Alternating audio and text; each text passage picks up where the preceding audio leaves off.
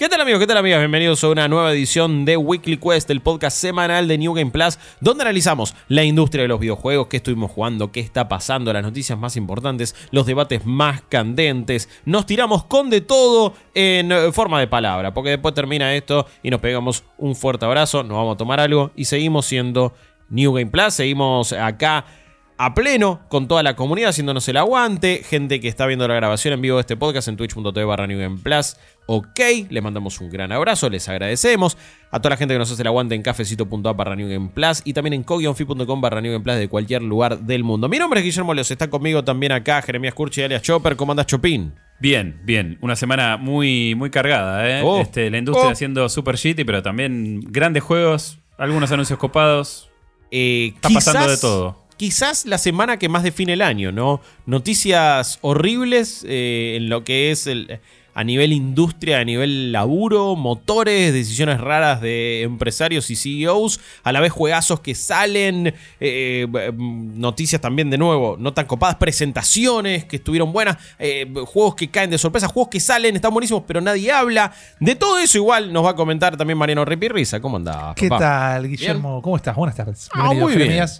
Gustazo, ¿eh? Eh, Yo estoy muy bien, ¿vos estás bien? Bien, fantástico también. Son estas semanas que decís, oh, a mí me pasa, me imagino que ustedes dos también y la gente Sí. que nos escucha, eh, que, que se vuelve todo medio mundial de fútbol, que se vuelve todo medio un poco emocional en el sentido de, por esto trabajo de esto, mierda, ¿viste? Oh. Mira lo que está pasando en la industria. Es- Esto pasa en mi industria y yo soy parte de todo este quilombo. Es como... Esta es la nuestra. Claro, yo lo vivo de esa manera. Digo, como el corresponsal de guerra, ¿viste? Cuando lo mandan a Kosovo y dice, "Ah, ahora sí. Y mira, a ver, eh, vos querés que explote una bomba. O sea, interna, vos decís, che, qué cagada que mueran estos Vos tenés civiles, una pero a la vez- pulsión de muerte ahí, claro, por supuesto. Por supuesto. Yo no quiero que nadie se quede sin trabajo, pero quiero la noticia de cierra Claro. Electronic Arts. Porque, Pero dame esos Ah, despidos que necesito ponerme a laburar. Dale, querido. Claro. a, a ver, en otros años donde no salían tantos juegos, medio que eso lo necesitamos. Digo, sobre todo en la época de. eh, en, algunos, en algunos momentos de la pandemia era como, che, no pasa nada. Tipo, que explote algo. Sí, totalmente. No salió un juego tampoco. eh, siendo como que estamos llegando. No es que me quiera poner apocalíptico, pero una cosa de horizonte cero, viste, de. No puede ser el año con los mejores lanzamientos. eh, la industria se está desarmando desde adentro. Entonces, como que siento que en cualquier momento esto se, se desmantela entero y queda fundido con el universo. A ver. eh, es muy probable. digo, esto, o sea, ver. recontra puede pasar. Eh, eh, estoy en un momento muy pesimista de mi vida, pero todo lo que sube tiene que bajar. Y yo creo que el mundo de los videojuegos está en su vida hace como casi 10 años, ¿viste? Digo, en Sí. cualquier momento. A ver, yo pensaba igual que. eh, porque tuvimos, obviamente, el efecto pandémico, ¿no? Sí. Ascenso, ascenso, ascenso. De repente, eh, la segunda mitad del año pasado cae considerablemente. Un poquito a principio de este. Y ahora ya salieron también de nuevo. eh, reportes, data de. Sí, ah, volvió el aumento que aumentó el consumo año a año y no sé qué cosa. Un montón de números que tampoco voy a analizar. Pero. Sí, es verdad que pensé que, bueno, ya se había pasado un toque eh, la primavera en ese aspecto y volvió a repuntar. Con una Switch como tercera consola más vendida de todos los tiempos, que mete una, ni- una Nintendo Direct, que ahora vamos a charlar, juegos que siguen saliendo y están copados, juegos que se, también se patean para un año que viene, que puede terminar perfilándose también como copado, dudo mucho que sea como este medio que está en modo cucaracha de no puede morir en algunas cosas la industria de los videojuegos y en otras va a tener que reconfigurarse y hay, y hay me parece, sí, ciertas instituciones y cosas que se pueden terminar cayendo. Es Argentina el gaming. Inflación, devaluación, despidos, coronaciones de gloria. Claro, es campeones como- del mundo, por eso- gotis, Sí. pero despidos Todo. Y igual. con, con po- prospectos en el horizonte preocupantes. Igualmente, creo que esto no termina de implosionar porque a diferencia de muchas otras burbujas que son por ahí más especulativas, acá hay plata todo el tiempo. O sea, No, obvio, pero eh, ¿sabes dónde había plata todo el tiempo? En el cine.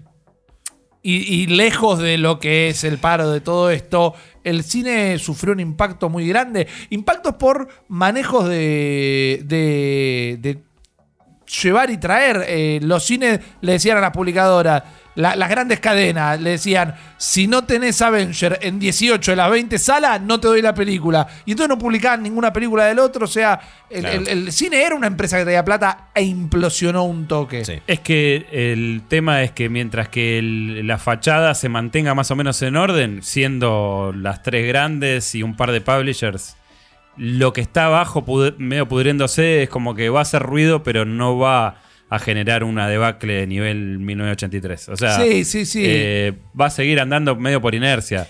Sí. Eh, y eso es un poco donde estamos ahora. La otra vez leí una nota. Eso es lo que habla también de lo establecida que está la industria, ¿no? Súper Porque digo, la música ah, mutan los artistas y los géneros y lo que quieras. Quedan los Pero artistas. la industria de la música permanece y el cine también de la misma manera. El tema es lo que perdemos en el proceso, lo que perdemos No, es en que el ya estamos en eso. El- Sí. la otra vez Estamos estaba, en eso, Estaba de- leyendo una nota sobre. un- Una crítica sobre lo que Starfield representa eh, en- en- desde lo negativo, en esta cosa de lo Perdón, formulaico. es esa que dice que Starfield representa la muerte, no sé cosa. Sí. Eh, me parece completamente masturbatoria y súper es. cínica. es cínica, es masturbatoria, No pero, la tiene, leí. pero tiene un punto. Es cínica, violenta. En PC Gamer. Tiene un punto, pero me, pare- me parece súper cínica, man. ¿Podemos Me parece explicarla muy- a grandes sí, rasgos? claro, perdón. Lo que, lo que postula esta nota es como que eh, los blockbusters como Starfield son un agujero negro a nivel creativo y artístico y que, digamos, estamos todos metidos en ese circuito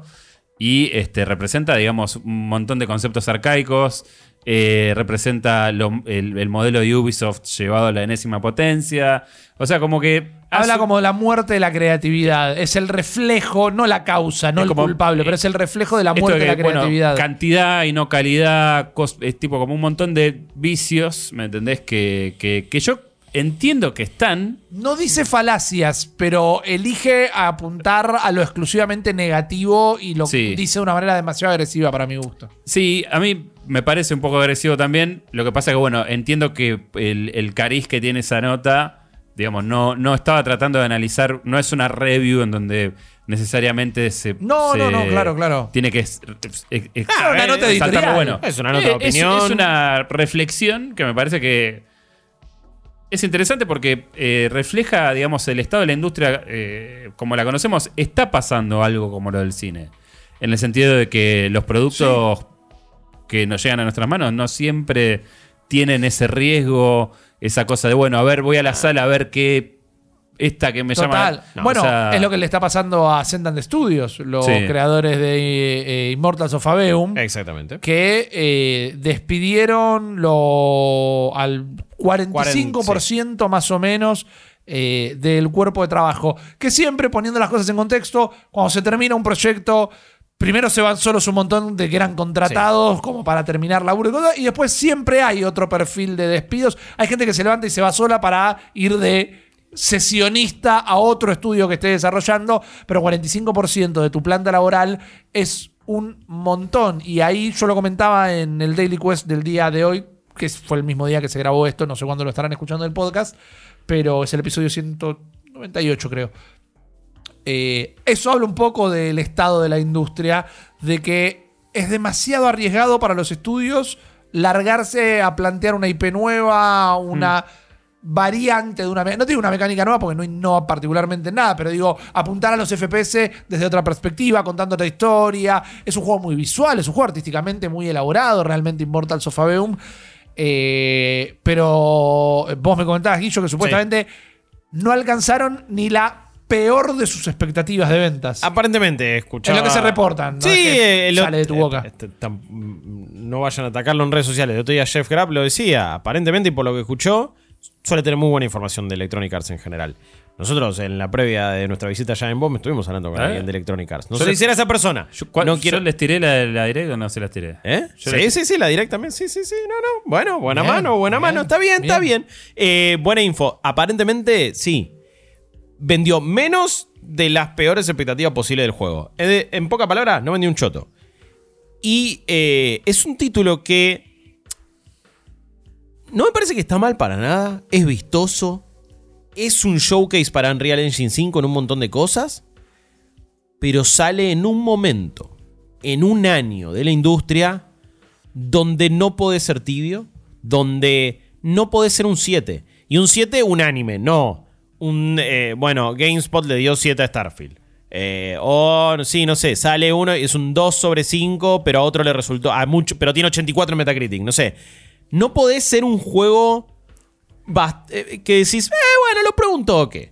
Ni siquiera saliendo en Game Pass. Muchos juegos de este año. Ah, salió en Game Pass. eh, sí, estaba bien. Y se olvidaron. Es un, es un momento también de la generación donde estamos esperando. Bueno, ¿cuál va a ser la segunda mitad? Estamos muy jugando juegos esperando terminarlos porque sabemos que tenemos que jugar el próximo que sale ya encima y que también tiene perspectiva de ser un GOTI. Y a la vez hay juegos enormes este año que están increíbles. Digo, ¿cuántas horas le puede dedicar a Tears of the Kingdom, Baldur's Gate Claro. 3? Lo que puedes jugar todas las noches es un Street Fighter 6. eh, millones de juegos que se te habrán quedado. Eh, Survivor hasta es un juego que, y mirá, si lo querés hacer todo, te va a llevar unas 40 horas más o menos, ¿eh? porque es expansivo. Y Final Fantasy XVI para una persona que ellos le habrán jugado 70 horas. Por eso. Es como, ha sido un año de calidad, de cantidad, de juegos grandes que definen género. Tears of the Kingdom lo puedes jugar toda la vida, si querés más o Total. menos.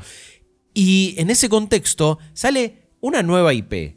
Immortals of. Sí, O pero también si- un si te- nombre Si te pones a pensar, igualmente no hay un buen momento para sacar un juego. O sea, medio una apuesta. A ver, hay momentos estratégicos y hay otros que no. De hecho, cuando sale Hi-Fi Rush este año, fue un momento perfecto. No estaban saliendo grandes títulos. Sí. Estábamos que recién empezando. Fue un Shadow Drop, lo armaste con una buena movida marketingera. Todo el mundo le puso atención. Hi-Fi Rush sale hoy. Un tercio de la gente está hablando de ese juego. Incluso con lo bueno que es.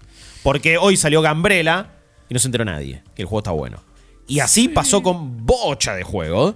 El timing es clave. Es clave. Lo, lo vimos con, con eso, muchos eso- no, no te discuto que el timing es clave. Eh, igualmente, Entiendo igual que no hay una fórmula mágica. Eso, eso va, eh, supongo. Mortals of Avium, o sea, me parece que. eh, Tenía las de perder incluso- pelo. A ver. Sí. Te sale, y aparte te Estamos salía acuerdo. 70 dólares. Digo, Rush también.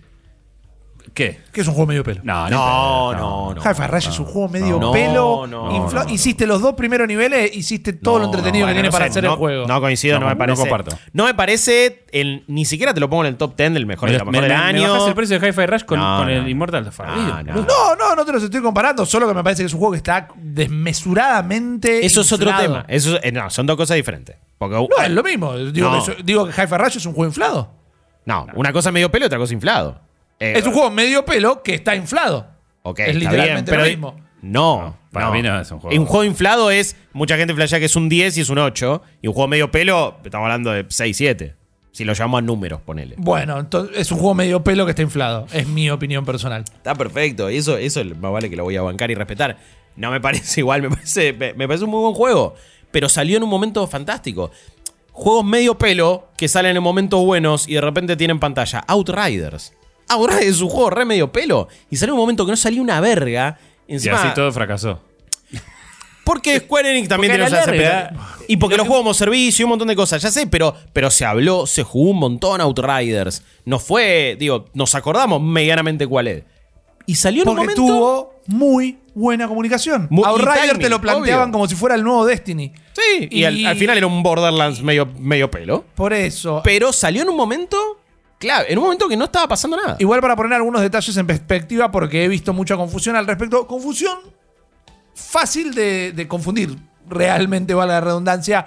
Este juego no era un juego de Electronic Arts, esto era un juego publicado por Electronic Arts, entonces no es que Electronic Arts despidió a esta gente. No, no, El no, estudio Ascendant Studios eh, es un estudio en sí mismo, no es eh, comprado por Electronic Arts ni nada, Para nada. sino que está en el programa de publicación de juegos. El EA, EA. Originals. Yo creo que EA podría haber, personalmente, lo hablamos fuera del aire con los chicos, creo que Electronic Arts podría haber hecho mucho más soporte desde la comunicación, mucho más del que ya hizo, eh, pero esto es una cuestión interna del estudio. Si el estudio fuera Electronic Arts, podemos decir, estos hijos de puta no cambian más, que ya cambiaron un No, montón. es que aparte No es, no, lo- por no ejemplo, es no es Electronic DICE, no es Claro. EA Motive. Igual es, como juntan- el de el de este, el de Joseph Fares. con- Sí. tienen el mismo tipo de acuerdo. Se, se juntan dos elementos ahí que, que juntos llevan a pensar lo peor, pero di- digamos, baja venta y despido.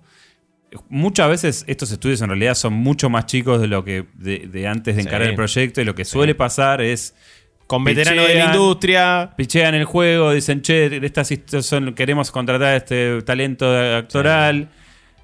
El, el Electronic Arts dice, bueno, dale, tomá, te mando el cheque. Y vos ahí Claro. contrataste el doble de gente porque tenés que entregar un deadline que es prácticamente imposible. Sí. Es así. O sea, Sí, sí. sobre todo esos ascendan estudios. Porque si sos Joseph Fares, medio que te chupa un huevo.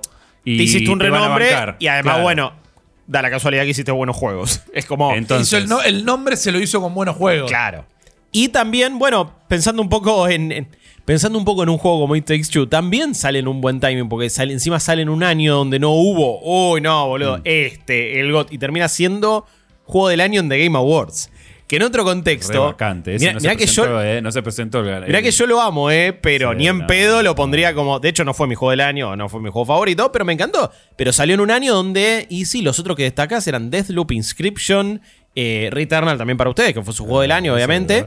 Pero que para el resto de la industria quizás no, lo, no le No gustó es que tanto. no hubo juegos para esa votación, no hubo huevo para esa votación. Proba- Yo sé- Probablemente, creo que, creo que habrá ganado tipo por algo más de. Uy, todos los votaron en el segundo puesto y en la general La termina. gente se no- sentía muy sola, ¿viste? Después de toda la pandemia. Dijeron, no, este juego me. me- La gente también, y esto lo digo con la mejor de las intenciones, porque pasa en todos los ámbitos. La gente también quería ver a Joseph Fares ganar. Eh, Es una premio. figura muy simpática. Ay, el flaco arranca, no su carrera, pero arranca su eh, reconocimiento diciendo fuck the Oscars en los Game Awards. El flaco es un personaje de los Game Awards. Y Es la de gente lo quería arriba del Es de película que termine ganando Claro, el claro. premio porque es como. Y sí, es eh, lo que decís vos, es una figura que se, que se volvió icónica por eso, incluso más que por sus juegos. Si el, probablemente. jue- si el juego que él hacía ese año era un Immortals of Aveum, quizás era más difícil justificar que ganara el juego del año. Pero el- el- tuvo un buen producto, porque el Sí. producto es bueno. Y también es verdad que, bueno, en, en su caso ya es, es uno de los. De los, te iba a decir de los pocos, cada vez son más, pero es uno de esos pocos autores también, que, que to- más o menos Claro, todo el mundo conoce. Y bueno, no, no es que lo estoy poniendo a la altura de Kojima, pero hay juego de Kojima y hoy por hoy hay juego de Joseph Fares también. Sí. Eh, a- otro juego también que, que salió este año. Mirá, boludo, este año. Quizás tenemos que hacer bien el ejercicio de recordar, bueno, los juegos que salieron este año y ya nos el recontra olvidamos. Eh, también eh, The Island Wild- 2, por ejemplo. The The- Island The 2. Island 2, Juegazo. espectacular. Juegazo. Tuvo buen timing igual. Vendió muy bien. Sí, pero igual Tuvo pasó buen timing. como, uh, No, no, me parece. A ver, comparado con. Igual vendió bien, o sea, vendió dos palos. Es que. Ese es el digo, juego. comparado con Immortals of Aveum y otro. esto- No, en un año de. The Island es un señor juego. Ah, pero O sea, está bárbaro, yo lo rebanco. Ese es un juego también que tuvo mucho el favor de los jugadores y jugadoras directamente. No fue un juego que hablaban quienes aspiran a ser reconocidos por hablar de juego, y no estoy hablando de periodistas ya establecidos en redes, pero la gente lo estaba jugando sin hablar. Yo tengo un índice súper eh, El índice turbio. No, es el índice. Otros lo podrán hacer tal vez con eh, 4chan, no con Reddit, porque Reddit me parece que ya tiene cierta alcurnia. Pero yo tengo el, el- el índice 9gag. ¿Viste? Ubican Ok. 9gag.com. Sí, es una página de memes sí, que se transformó. eh, con el pasar de los años se transformó Igual en ya es 8chan. algo medio de viejo. De... Obvio, pero se fue transformando en un 8chan directamente. Está bueno ¿viste? aclarar. Son todos mensajes de odio y pornografía. Sí. Cuando eran nueve memes por día.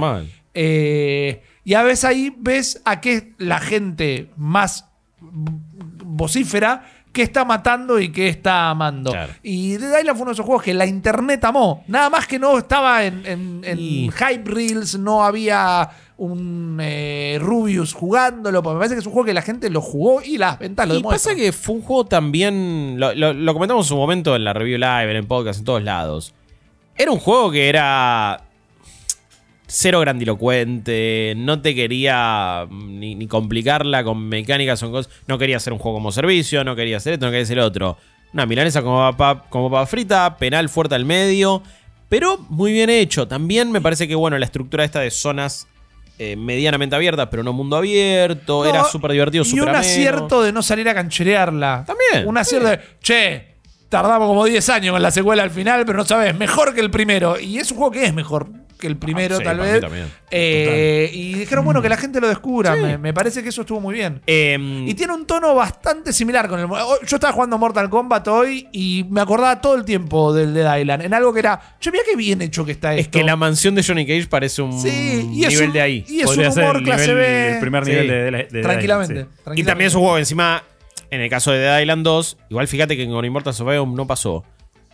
Porque también es raro, porque iba a decir se ve bien, pero Immortals of Aveum tiene un par de firulos copados con el Unreal Engine 5, pero está tan lavado para correr a 60 FPS en consolas que no se termina viendo bien.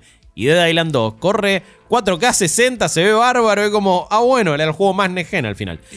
Eh, Igual me parece que Immortals of Aveum Vistas, eh, señor 720, escala de 720. ¿cómo va a ser Sí, por e- No, no, es que se, se lava una bocha. Pero Immortals of Aveum, técnicamente, al tema que estábamos hablando al principio, del decaimiento de las industrias y demás, Immortals of Aveum está bien lo que hizo. Tuvo una idea, la persiguió, quiso innovar dentro de un género con la temática y con las mecánicas. Es un FPS la- single player, ya no hay de esos. a- claro, apuntó a, a ser vistosos de la tecnología. Apuntó. Al final del día, todas las historias ya están contadas. Pero eso de no, no tienen barcos, tienen como robots gigantes que caminan. Bueno, apuntó a tener un imaginario y todo. Está perfecto. El tema es que ya está. La, la- la industria es una mesa que está un poco rota y que ya está sostenido con ciertos parantes, con ciertas chapitas de gaseosa abajo de las patas para que no se mueva, que no podés te tomar el coso. Sí. ¿Qué tiene que salir? No estoy diciendo que no sean buenos, porque lo son. Pero lo que es efectivo es el nuevo Resident Evil y la remake del viejo Resident Evil, no una IP completamente nueva. Esto pasa Eh, también. Para mí. Del sí, lado de Capcom yo, pasa con los eh, dinosaurios locos también. No soy un Uh. experto porque si no estaría la- laburando de eso, pero digo, eh, capaz que no era ir a tocarle la puerta a Electronic Arts y capaz que era eh, tratar de ejecutar el concepto sin el talento actoral, sin esas cosas que me parece que Sí. eh, terminan llevándote un juego eh, con el que podés mojar los pies y decir, bueno, a ver qué pasa con esta IP nueva, sin tener que sacudirle 70 dólares a la gente. eh, como si- bueno, o sea, de, hay, hay, hay sí. muchas cosas ahí que no están del todo bien. No, no, a ver, por las dudas Porque también para aclarar. Yo leí, el- el- el- por lo menos en el timeline curado que tengo de Twitter, que en realidad lo cura el bueno de, de- de Garcon, eh, este sentimiento de, "Eh, loco, pero al final no se puede jugar, al final no se puede probar nada, que, que- que-". y digo, y bueno, está bien, sí se puede, efectivamente, se- pero tal vez no de esta forma, o sea, eh, no sé, me, me- me- jode que el caso Ninja Theory con, con, con Hellblade, que quitando que sea un buen juego o un mal juego, digo, los tipos sacaron un juego que generó un, un momento, te lo vendía a un precio razonable, lo hicieron en un tiempo razonable. O sea, tenía una duración razonable, una economización de forma recursos también. De, de- de- de ir por otro Sí. camino. sí, eh, Eh, a ver, eh, la palabra riesgo para la industria de los videojuegos es tipo me- me- veneno, le, hacen la cruz. A, na- a nadie, nadie va a tomar riesgos con ideas ni raras ni excéntricas y solamente se lo van a permitir a Sí. pocos. Digo, eh, pocos van a ser los casos donde Sony va y le pone guita a Kojima para que haga un juego extraño y tan de autor como Dead Stranding. Y lamentablemente no va a pasar tan seguido. Y en cambio parece que se toma riesgo, uy, porque es una IP9, porque esto, y al final no termina tomando los riesgos necesarios. Un Hellblade quizás sí. Es un poco la quería- maldición del triple I también, ¿no? Es como, estás por encima de la media, sos un unicornio en la industria independiente, pero tenés un techo de cristal Y del hasta el que doble A. podés llegar. El doble A yo siempre, muchas veces en alguna parte del público son los juegos más queridos y en los papeles decís, uy, esto es lo más sano que puede tener la industria, ¿no? Porque no necesitas el, el presupuesto de un triple A, pero igual querés tener ideas recopadas y vas a hacer un clon de un Souls y después terminas siendo un pero pedo es en el el problema agua. que tienen. Eh, ¿Cómo se llama este? Eh, Atlas Fallen, por ejemplo. Es, era este que salió ahora que lo jugué en vivo, inclusive. Sí, sí, sí, sí, sí, sí. Oh, El juego, o sea, se nota que es un equipo que tiene Me mano para hacer los juegos, que eh, pueden producir algo eh, copado. Pero los chavales van y te hacen, te quieren hacer. El, es una mezcla de God of War con Breath of the Wild. Vos decís, Sí. pero flaco, esto te queda enorme, no, no grande, te queda Bueno, gigante. ¿Por qué no sí. haces algo? Eh, por el contrario, está este otro, ¿cómo se llamaba? El del. Porque la el- industria el lo, western de vampiros. obliga. Ese está bárbaro. eh, ¿Cuál? El western este de Sí, vampiros también que. lo jugaste, no me acuerdo el Que nombre. también lo juegue, que es bizarrísimo.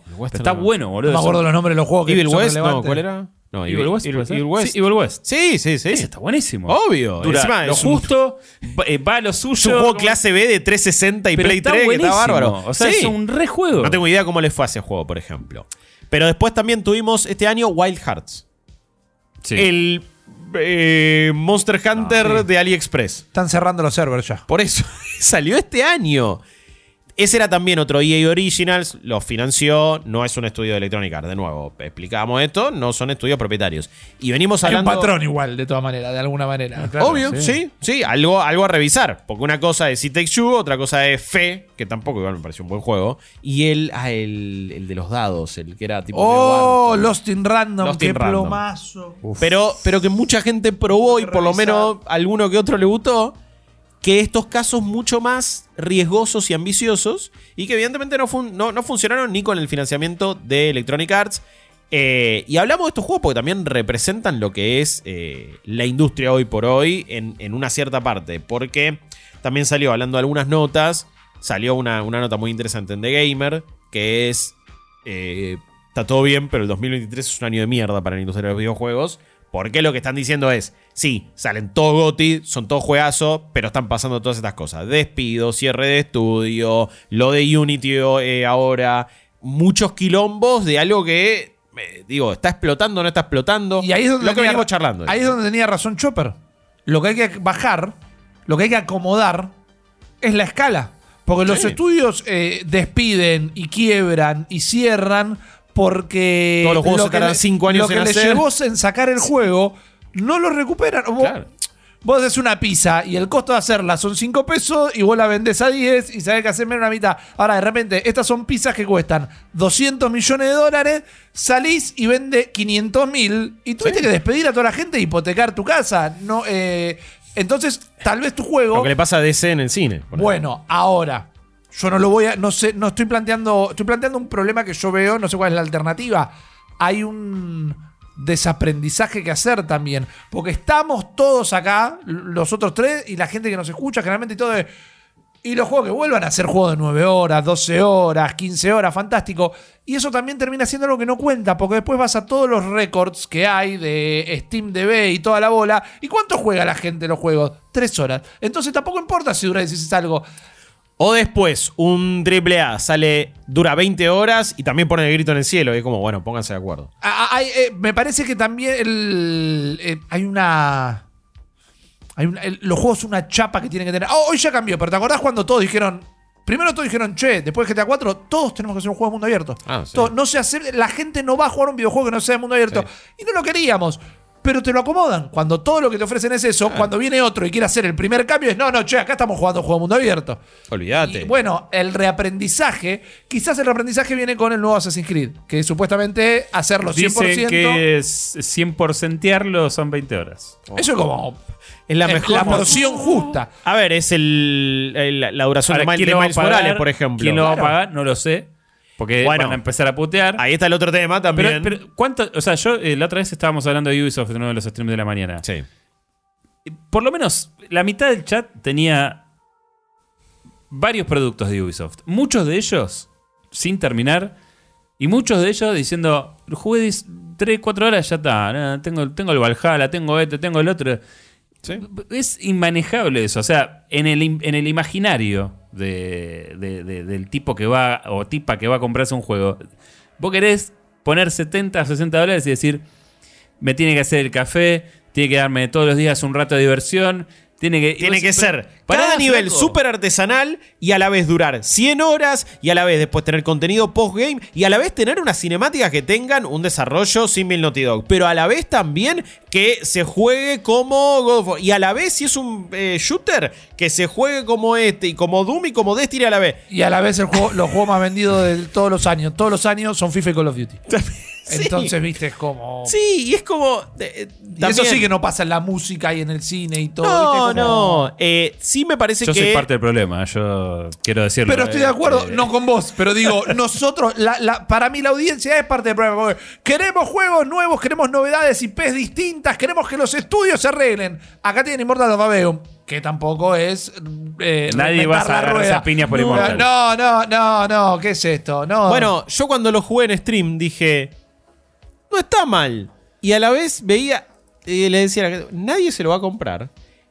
Y yo dije, y ahí, y ahí planteé, ¿no? La, la situación que, que no tiene solución, porque tampoco le podés pedir al usuario y al consumidor que vaya a comprar algo solo por el hecho de mandar un mensaje, ¿viste? Es como, vos no podés decirle, che, vayan a comprarlo, así apuestan por IPs nuevas y por FPS single player y por esto. Y no, ¿qué le vas a pedir, boludo? Porque eh, No, pero- todo sale un huevo, ni, ni- ni Estamos- siquiera acá, digo, a nivel internacional. Eso es real. Por eso te digo, hay una parte que del problema que es. Ah, Son todas remakes y secuelas. Cuando sale uno nuevo no lo compra nadie. Que igual, lamentablemente, cuando sale uno nuevo, para que lo compre alguien, tiene que ser el GOT. Porque si no, no te lo van a comprar. pero, eh, en parte. No tiene solución es, igual, eh, eh. Para mí sí tiene. O sea, es una solución que, que requiere eh, eh, un acuerdo de partes, pero quiero decir, por un lado, es como el espectador de cine. Hay que reeducar al tipo que vive viendo las pelis de Marvel. Fíjate, anda, anda así, deja de usar Rotten Tomatoes y anda con la. Y pagate una entrada de cine y anda a sorprenderte con al- algo. sí. Con los juegos es más difícil Tienen un costo elevadísimo. tiene un costo obvio. elevadísimo, pero, Pero tenés, tenés tenés mucho más juegos- claro, tenés muchos más juegos gratis o- formas de acceder. Los tenés mucho más Ni disponibles. hablar, obvio. Tenés juegos gratis que no paran de Y tener la contenido y no industria tenés que tiene que un dejar peso. de canonizar el 70 dólares. Flaco, yo entiendo que eh, 70 dólares puede salir un GTA 6, pero no puede salir 70 Immortals of Ahí Abium. está, ahí, ahí de esas el. Pero aparte yo digo, yo me doy cuenta, digo, yo que soy un perejil que ve en Munro, digo, flaco, este juego no lo puede cobrar esto. Está todo bien. ¿Cómo alguien dice, cómo un chabón que hace un Monster Hunter pedorrísimo viene y te dice, vamos a cobrar, y aparte, lo vamos a cobrar. Hay 10.000 juegos así que son gratis. Te lo voy a cobrar y además tengo la ilusión de convertirme en el próximo.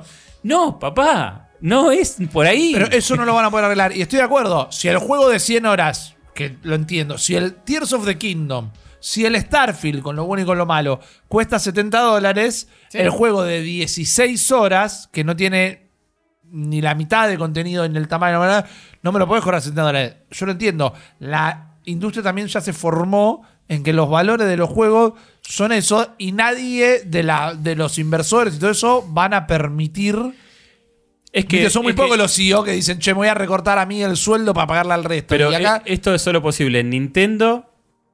Bueno, diría Nintendo solamente. Pero quiero decir, lo que yo planteo es eh, que tiene que. Porque otra vez está pasando lo que pasaba en 2005, 2007, que era. No podés sacar un juego si no le- le- te sentás en el regazo de Riquitelo. Hoy sí hay otra forma de publicar, boludo. Más allá de que otra Sí. vez Riquitelo está metiendo la mano en el tarro. Pero digo, hay otras formas de, de- de- de poder sacar tu juego. ¿Por qué tiene que ser Ubisoft, Electronic Arts? Que sabes que cualquier poronga. De, eh, eh, por porque la ejemplo, industria se transformaron en manga, la- en marcas. Las zapatillas de Kanye West son una verga, pero tienen el logo de Adidas. fíjate lo que pasó con el publisher este, el, el- el- el brazo indie, que es indie palermitano, porque cada juego te sale 70 dólares. Y vos decís, pero flaco. ¿Qué ¿en juego, serio? ¿Qué juego en frasco me estás Sí, hablando? El, el de Skate, a mí me encanta el Oli Oli World, pero salía un huevo. ¿Sí? Ese juego, no publicado por ellos, te sale menos de la mitad. De hecho, valía eso.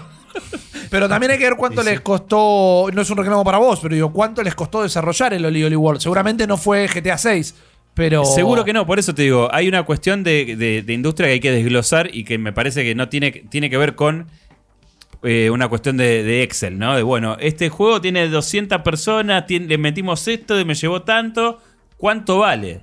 No decir, che, Immortals of Abium, no sé. Para ¿hace mí cuánto? están los Illuminati del gaming que se juntan, toman sangre ¿Quiénes del son los cráneo. Carlos Coto que pre- de- que- de- claro, que te to- están eh, manejando los precios. toman viejo. vino del, del cráneo de Iwata y dicen, Sí. che, ahora los juegos salen 70 dólares y el primero lo- que cobra el juego más barato. Se, se lo aspiran a Iguata, Claro. no toman en vino de cráneo. por eso, Tienen- ¿viste? mi Do- fan dame de dos gra- Iguatas. Dos gramos de Iguata, si toque.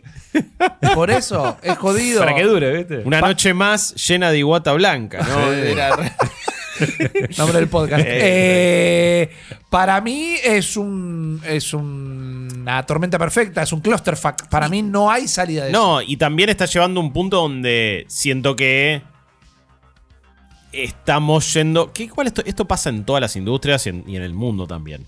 Estamos yendo a algo súper polarizado. O es AAA o es indie.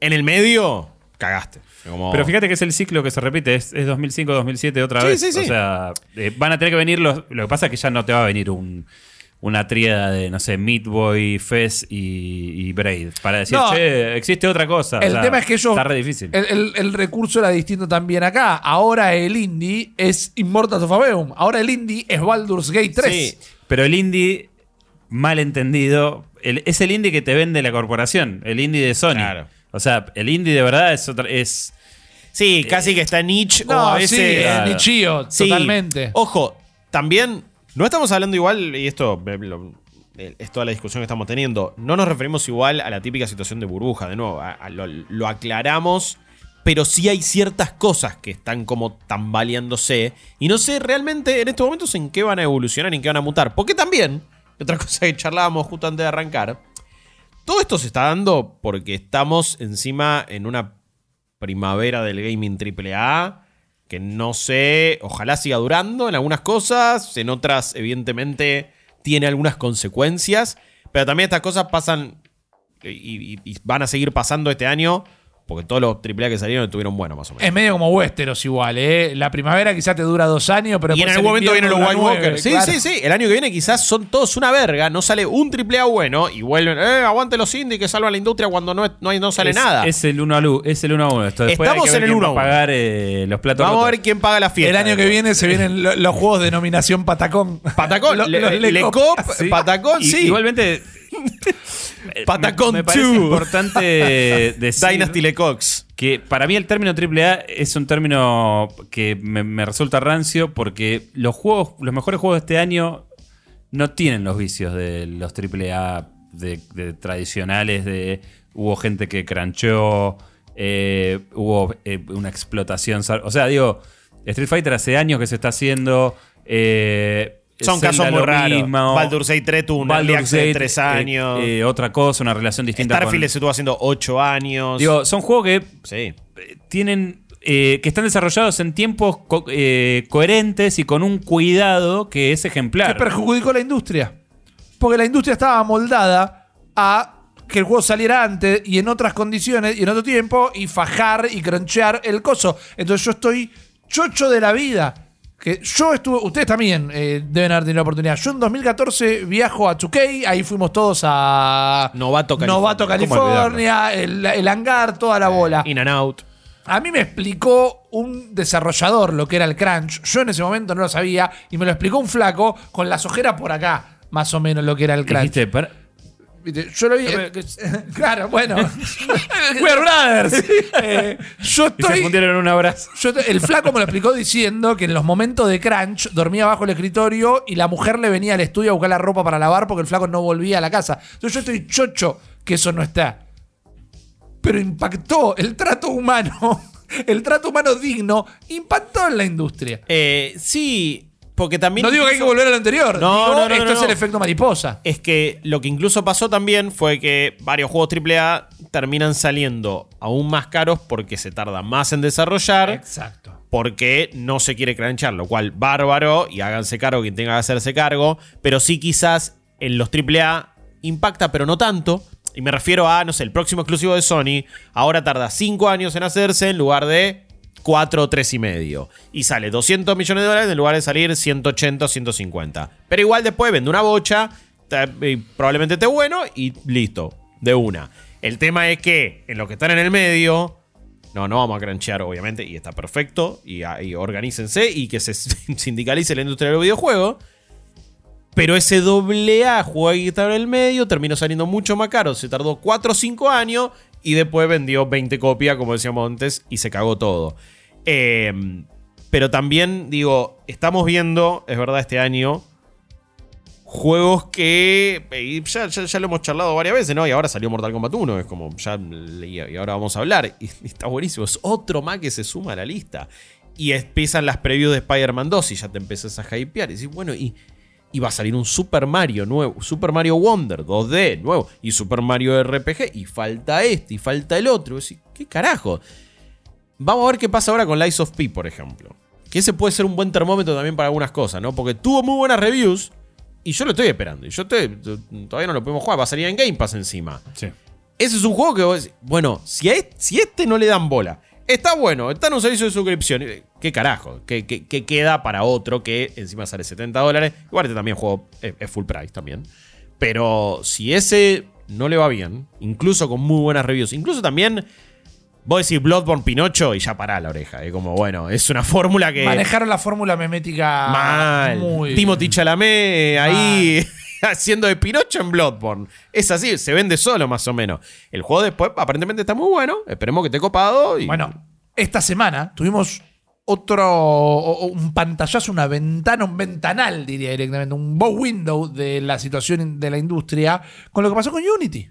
Uf. Sale el tipo de Unity, esto ya lo vieron en todos lados, si no... se lo Incluso es una historia que va vez. evolucionando, así que Total. Sí. Esto Va- va a ser más o menos el juicio de PlayStation y de Microsoft. eh, y Activision Blizzard. Quizá dure un toque menos, pero la cuestión es que de Unity salieron a decir, che, a partir de determinado momento, toda la gente, todos los juegos que hayan utilizado nuestro motor y lo utilicen en la actualidad, cada vez que alguien lo juegue, es decir, se active el juego, Unity se entera y se les va a cobrar un fee de utilización del motor 20 centavos de dólar. a cobrarse incluso en retroactivo histórico. Entonces, si un estudio hizo un juego en 2017 con Unity, va a tener que pagar por todas las activaciones que tuvo ese juego del 2017 para acá y en adelante. Y en un momento, como decía Guillo, se empezaron a, a desdecir y sacaron las disculpas menos disculpas del mundo, pero dijeron, bueno, eh, esto de en retroactivo, y salieron desarrolladores a contar también que si el juego era pirateado,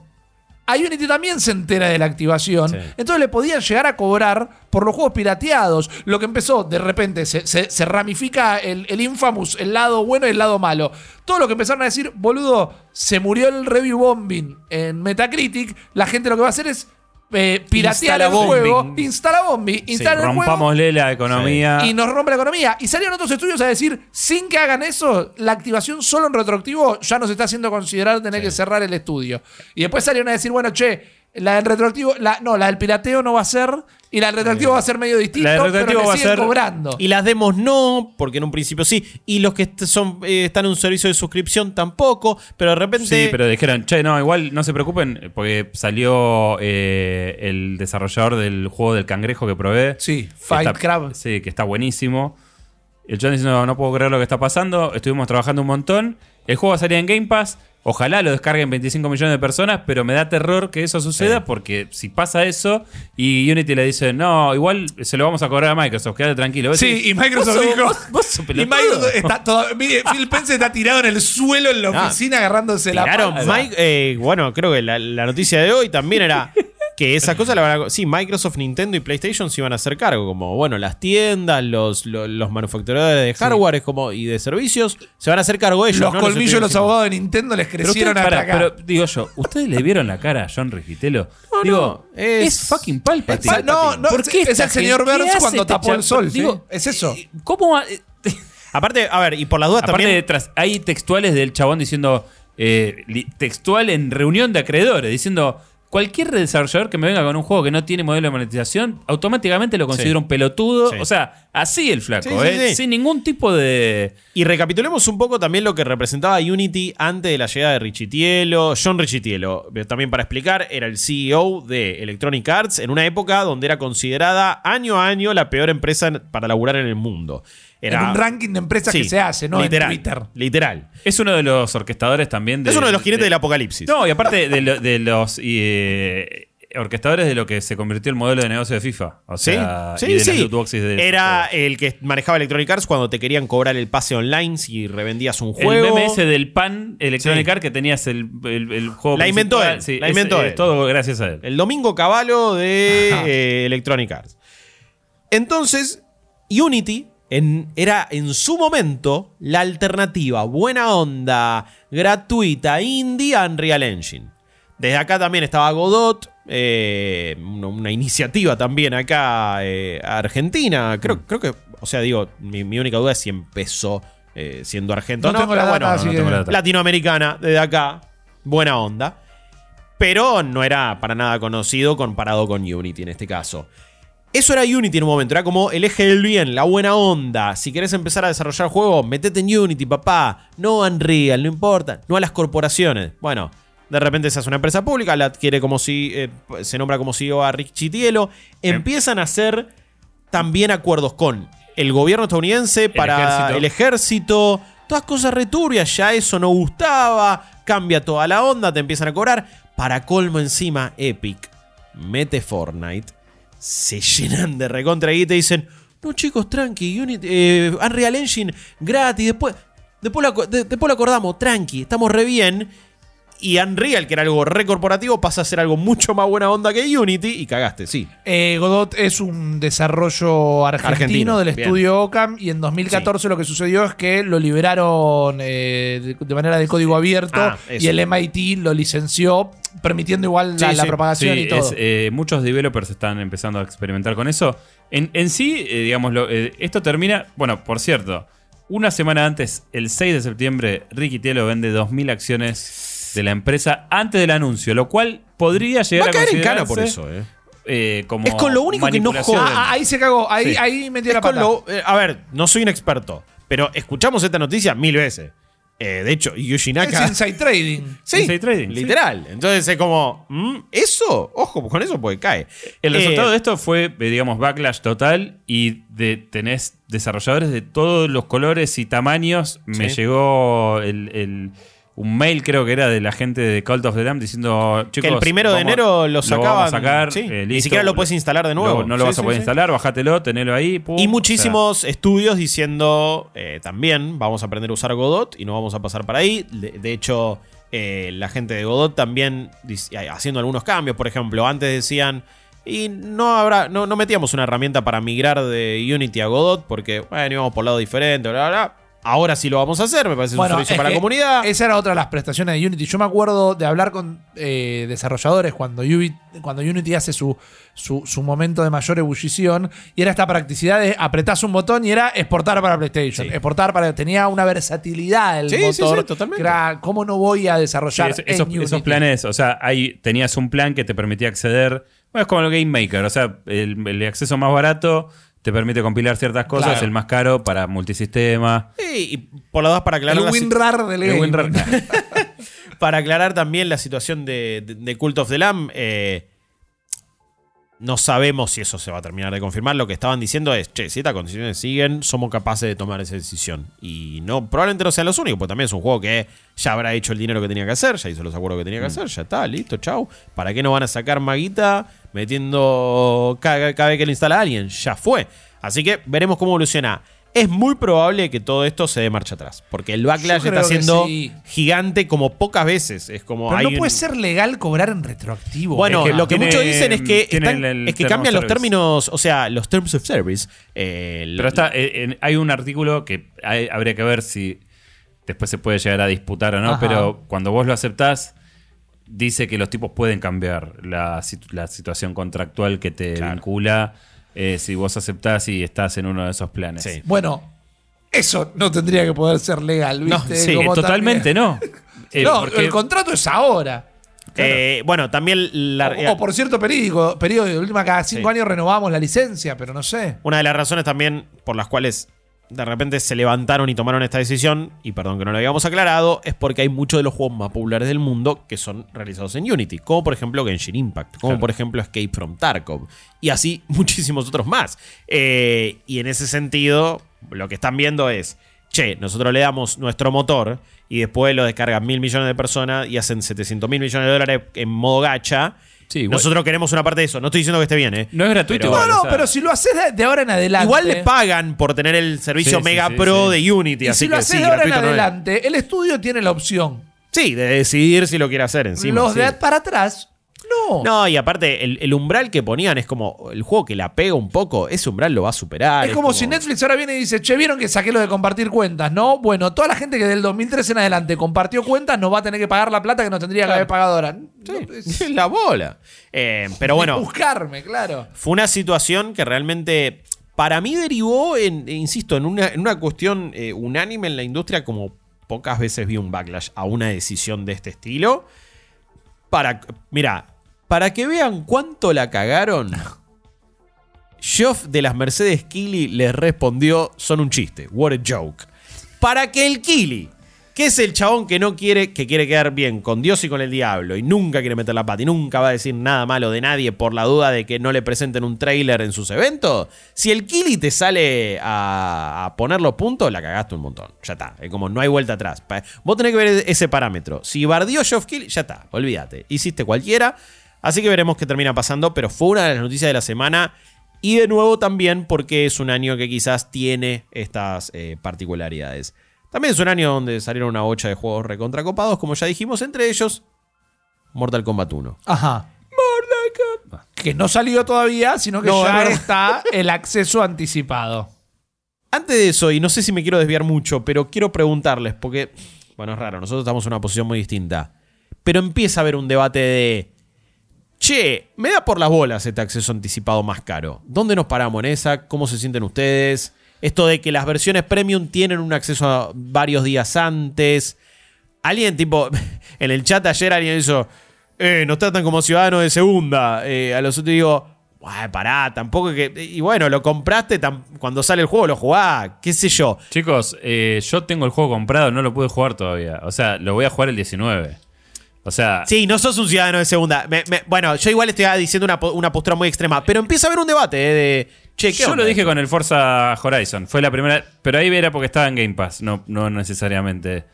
Eh, yo qué sé, boludo. Porque ya tuvimos Starfield, el. Mortal Kombat, son muchos. Es una Nadie- forma más de sacar plata. Nadie te está negando eh, atención médica. No, claro. Nadie le sacó la insulina a tu bebé. Es un videojuego. Podés. ¿Cuál es el problema? Que Carlitos lo jugó antes que vos. El problema es otro. Tenés que ir al psicólogo y tratar cuáles son tus, son tus problemas de, eh, de, de compararte con los demás, de sacártela. Sí. Porque es un videojuego y no te va a curar la diabetes, no te va a dar de comer, no va a pagar las expensas y no va a llevar a tu pibe a la escuela. Es un videojuego. Si Carlito quiso pagar 20 lucas de más, allá Carlito, o peor Carlito, es un videojuego. Nunca mejor su nombre no sos igual, un ¿eh? ciudadano de Sí, segunda, boludo. Siento que Ay. es una posición medio revista sudestada en un contexto ultracapitalista. Boludo, estamos hablando de juegos de 70 dólares y una versión de 100 dólares. No la compre. Pero justamente. Sí, sí, sí, justamente. totalmente. Es como, no jodamos. Es, es como, de repente estamos. eh, yo entiendo que hay algunas personas que por una cuestión medio hasta filosófica o ideológica, no, voy a estar en contra de esto. Porque están que jugando con tu FOMO y te están queriendo sacar más guita porque sos un manija. Entonces me- con el FOMO, boludo. Ciudadano de segunda es que te quieren cobrar en capital el alquiler en dólares. Eh. no que puedes jugar un juego una semana. Diga su verdad. No digamos, boludez. Eh, por eso. Pero bueno, empieza a haber un debate. Es el debate menos debate. Igual, igual. no hay debate. No seamos No boludos. sé, pero, chicos. no, pero Eh, vi, vi muchas Está- personas. no, está bien lo que O sea, digo, vi Para- mucha gente para- quejándose. Para grabar un podcast está bien Claro, lo que yo- Igual no hay yo te digo, No, no, yo el sé. problema de eso es que sale muy caro. O sea, si la diferencia fueran 10 dólares, yo te los pago, porque lo hice con FIFA. Ahora no te pago 30 para jugarlo antes. Por No. más que me digas, "Eh, sí son pagas, que después son eh, la tanga de Liu Kang, eh, no, métetela en el orto, boludo. O sea, Y en el, en el caso de Mortal Kombat es el Combat Pack, que bueno, en un juego de no pelea los ver lo que personajes. tiene. No, es como No. sacar la entrada de los festivales No, de no, la bronca. y el otro argumento No. de, no, bueno, el problema no es que no jugarlo antes, pero después te comes los spoilers. ¿Qué No spoiler, hijo de problema, no es un problema, no es un problema, por favor. Ah, no. Bueno, es. Y ojo, yo me, me paro un segundo. No, al igual, eh, perdón, quiero coincidir en eso. Es como, no lo veas. Es como, no, eh, bueno, y- pero lo, eh, lo terminó antes este. Y, eh, bueno, no lo veo. Están Nadie nuestros clones en la casa un- de cada uno con el fierro así en la Claro. cabeza diciendo, mirá el stream. Y mirá el... Ojo, y a la vez Se también digo. conoció el modelo de éxito de Nivel Plus. Uf. Eh, y a la vez también digo, bueno, yo, yo ya aflojó una bocha la cosa de, uy, no me quiero spoilear, ya fue, boludo, relajémonos un poco más. A la larga no importa, lo disfrutás igual. Tampoco nadie te va a terminar el juego en Sí, sí, y 30 después no lo minutos. terminan. Bueno, Digo, o no lo iban a comprar igual, probablemente. Yo me parece que uno de los peores problemas del del videojuego es que todos hablamos de todo. Hasta un de las cosas. Bueno, el problema del ser humano, el problema de la vida. Hasta de las cosas en las que no nos involucramos. Sí. ¿Ibas a jugar el Mortal Kombat? No. No. Pero me lo spoileé. Digo, ¿qué te spoileaste? Si no lo iba. Y yo entiendo que me decís, bueno, pues ¿sabes qué pasa yo? Chopper. La verdad no tengo un mango. Claro. Estoy haciendo unas changas, no tengo mucha guita, estoy dos años atrasado con, la, con las consolas porque nunca puedo comprar una nueva. Y te entiendo a mí también, vamos a hacer el videojuego. Yo, tu- yo no tuve PlayStation 1, la Play 2 ya tenía como 25 años cuando me la pude comprar con mi plata. Yo la entiendo esa, pero sigue sin ser un problema. Ah, ¿no? Sigue sin ser un problema. Sí, y de última de nuevo, es como, y no lo mires y ya fue. Volviendo, bueno, eh, Mo- Mortal Kombat 1, lo jugamos de manera anticipada. Por cierto, vamos a estar regalando un Mortal Kombat 1 para PlayStation 5 para todos nuestros suscriptores de Twitch, de Coffee, de Sí. Cafecito. Tenemos un montón de regalos, un montón de premios, un montón de sorteos para lo que será nuestro primer aniversario el 5 de octubre. Eh, Baldur's Gate 3 también, premios de nuestros sponsors. Eh, la verdad es que estamos muy, muy agradecidos. Se vienen, se viene un festejo muy importante. Mortal Kombat 1. Ya terminé la campaña. Bien. En las últimas 24 horas no hizo otra cosa que. Así son los ciudadanos de primera, ¿ves? ¿Viste? Yo estoy esperando el 19 y el señor ya terminó la campaña. Y bueno. pero qué- Tampoco muy larga, eh, son 6 horas. Te dura un Perfecto. pedo. Y eh, primero voy a hablar de la campaña. Es una nueva línea temporal. Por lo menos eh, eso, eso- eso es lo que se presenta. Así que tienen que ir mentalizados. Que, con, que si bien tienen que saber algunas cositas del 11, arranca medio todo de cero. Es como, bueno, Liu Kang mm, recre- creó una nueva línea temporal. Y ahora el Raiden que está acá no es el Raiden que conocías. Y el Kun Lao que está acá no es el Kun Lao que conocías. Se llama Kun Lao, se llama Raiden. Son similares, pero lo que hizo Liu Kang fue, bueno, voy a recrear de nuevo el mundo, pero va a haber otras reglas, van a decir otras personas su destino. Y lo que está bueno también es que hace eso y después dice, y listo, ya está, yo me liberé. Porque eh, al, toque, esto igual lo explican. Él ya no es más el, el guardián del tiempo porque vio que Crónica se había vuelto re loca en su momento, que es la villana del 11, y dice, yo no voy a estar toda la vida haciendo líneas temporales. Listo, hice esta, queda acá. Así que lo que pase después, si ustedes se pelean o no, va por ustedes. Obviamente que en esta línea temporal sigue habiendo igual un torneo, eh, todos se cagan a palos, pero hay otras reglas y hay otra onda, ¿no? Outworld la mane- lo, lo maneja Sindel, como Ajá. la emperatriz, pero es otra Sindel y es como mucho más buena onda. Se llevan bien Out- Outworld y Earth, Earthrealm, pero compiten igual, es como bueno, y cada tanto nos cagamos trompadas. Es como el comité de Bloodsport. Siento que lo que me estás contando es.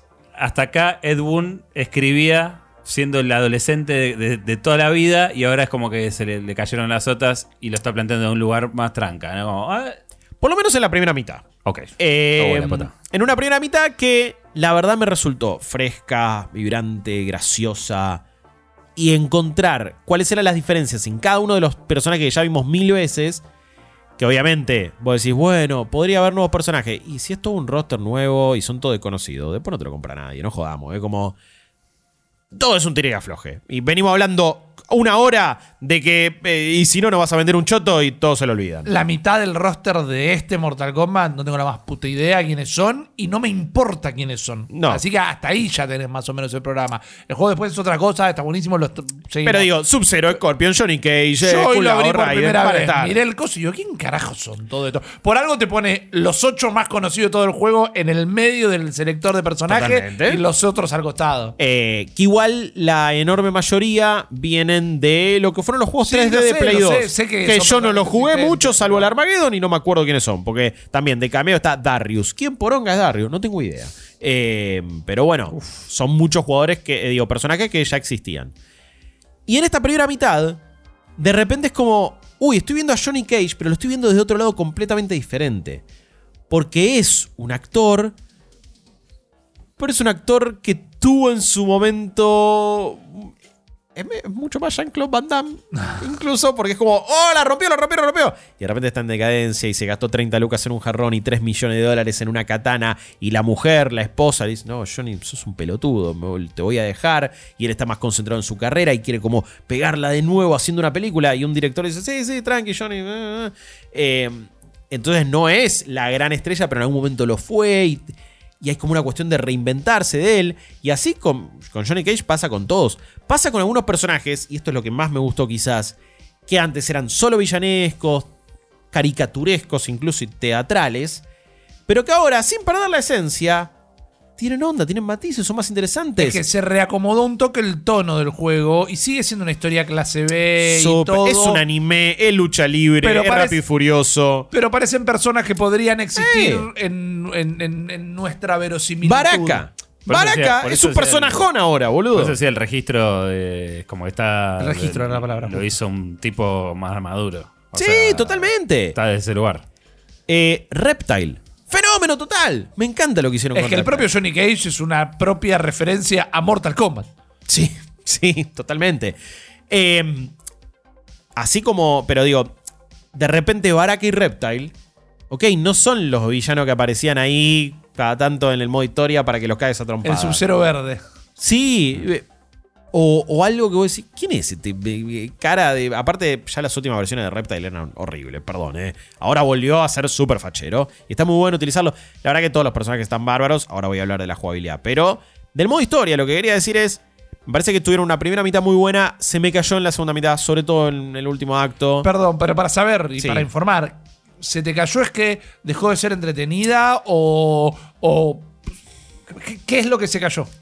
¿Empezó a retomar los vicios? No sé si lo puedo decir sin spoilear. Entiendo, entiendo. pero deciden empezar a resolver o plantear el conflicto central de una manera que me hace decir, estoy harto de este tipo de historias, no las quiero ver más, y quería ir para adelante con algo más nuevo. ok.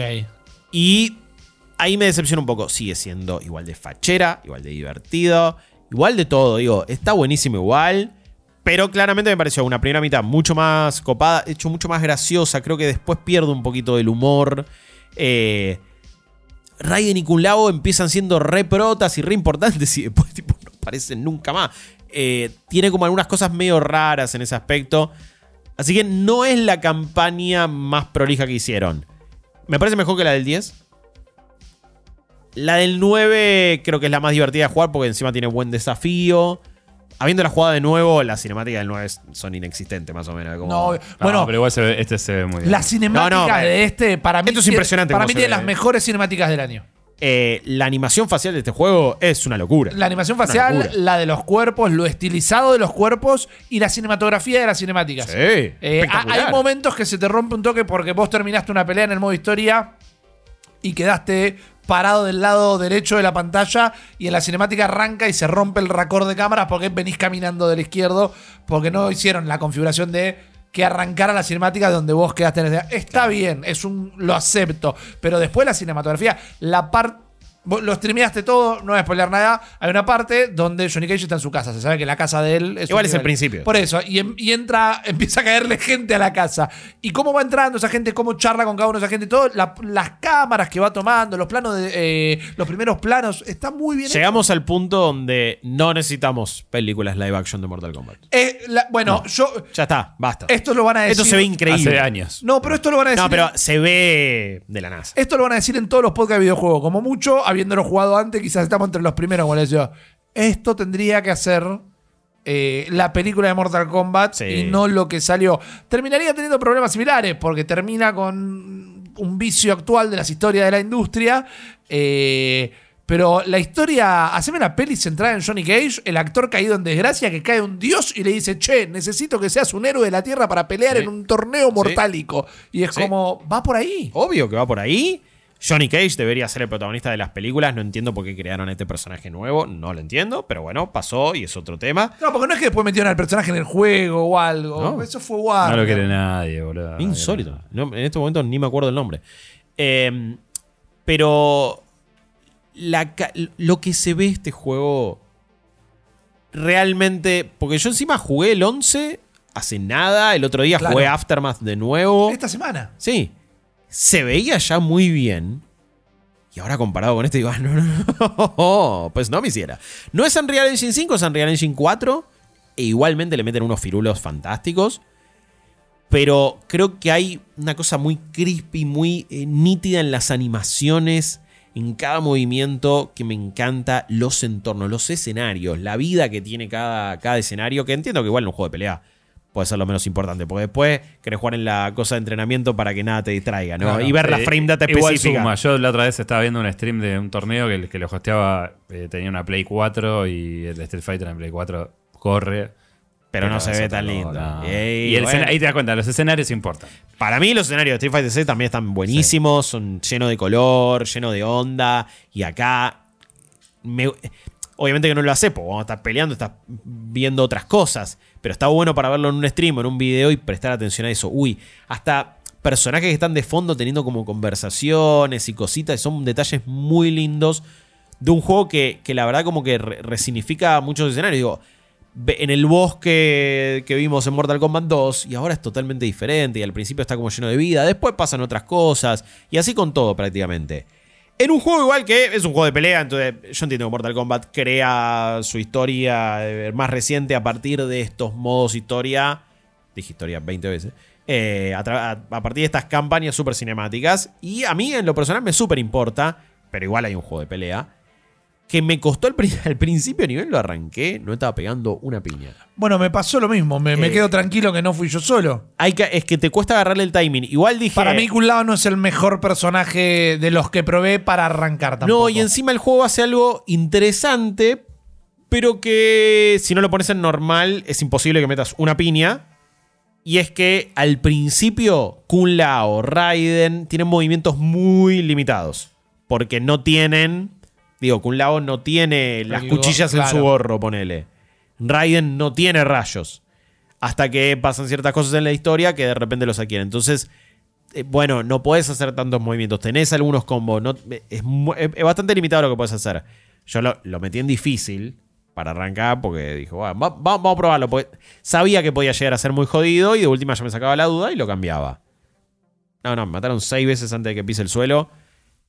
Lo puse en normal, no volví a perder una pelea más o menos. Que ahí es donde siento que desde el Mortal Kombat 9 nunca más le pegaron a la dificultad.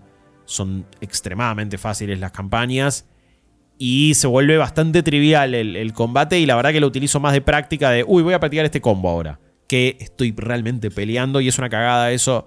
Porque también ayer dije, bueno, no estoy al aire. Vamos a ponerlo en difícil de nuevo.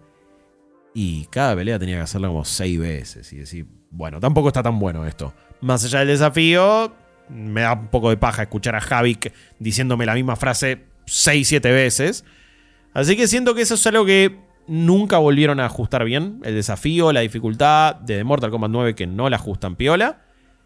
Pero obviamente que está más en la historia por lo que pasa en las cinemáticas que por la jugabilidad. Que de nuevo es, es más lento que Mortal Kombat 11, más, mucho más lento que Mortal Kombat 10. Y tiene una cosa muy distinta que es el juego, los combos aéreos. Cada personaje tiene un launcher y vos ah, en, en el aire empezás a tirar los combos y está bueno porque encima en la, en la lista de movimientos te lo separa, como te dice, bueno, air combos. O sea, es algo que claramente tienen en mente. Así que hay que acostumbrarse a eso, tienen que pensarlo, entrenen bien cómo... Porque no es un gancho, no es que con un gancho lo dejas en el aire y le puedes ir a pegar. No, cuando tiras un gancho tiras el gancho. Abajo triángulo, no podés ir a buscarlo arriba. En cambio, atrás triángulo X, uy, quedó en el aire, salto, cuadrado, cuadrado, cuadrado. Y ahí hiciste un combito interesante, no muy difícil, en algunos casos, no en todos es igual.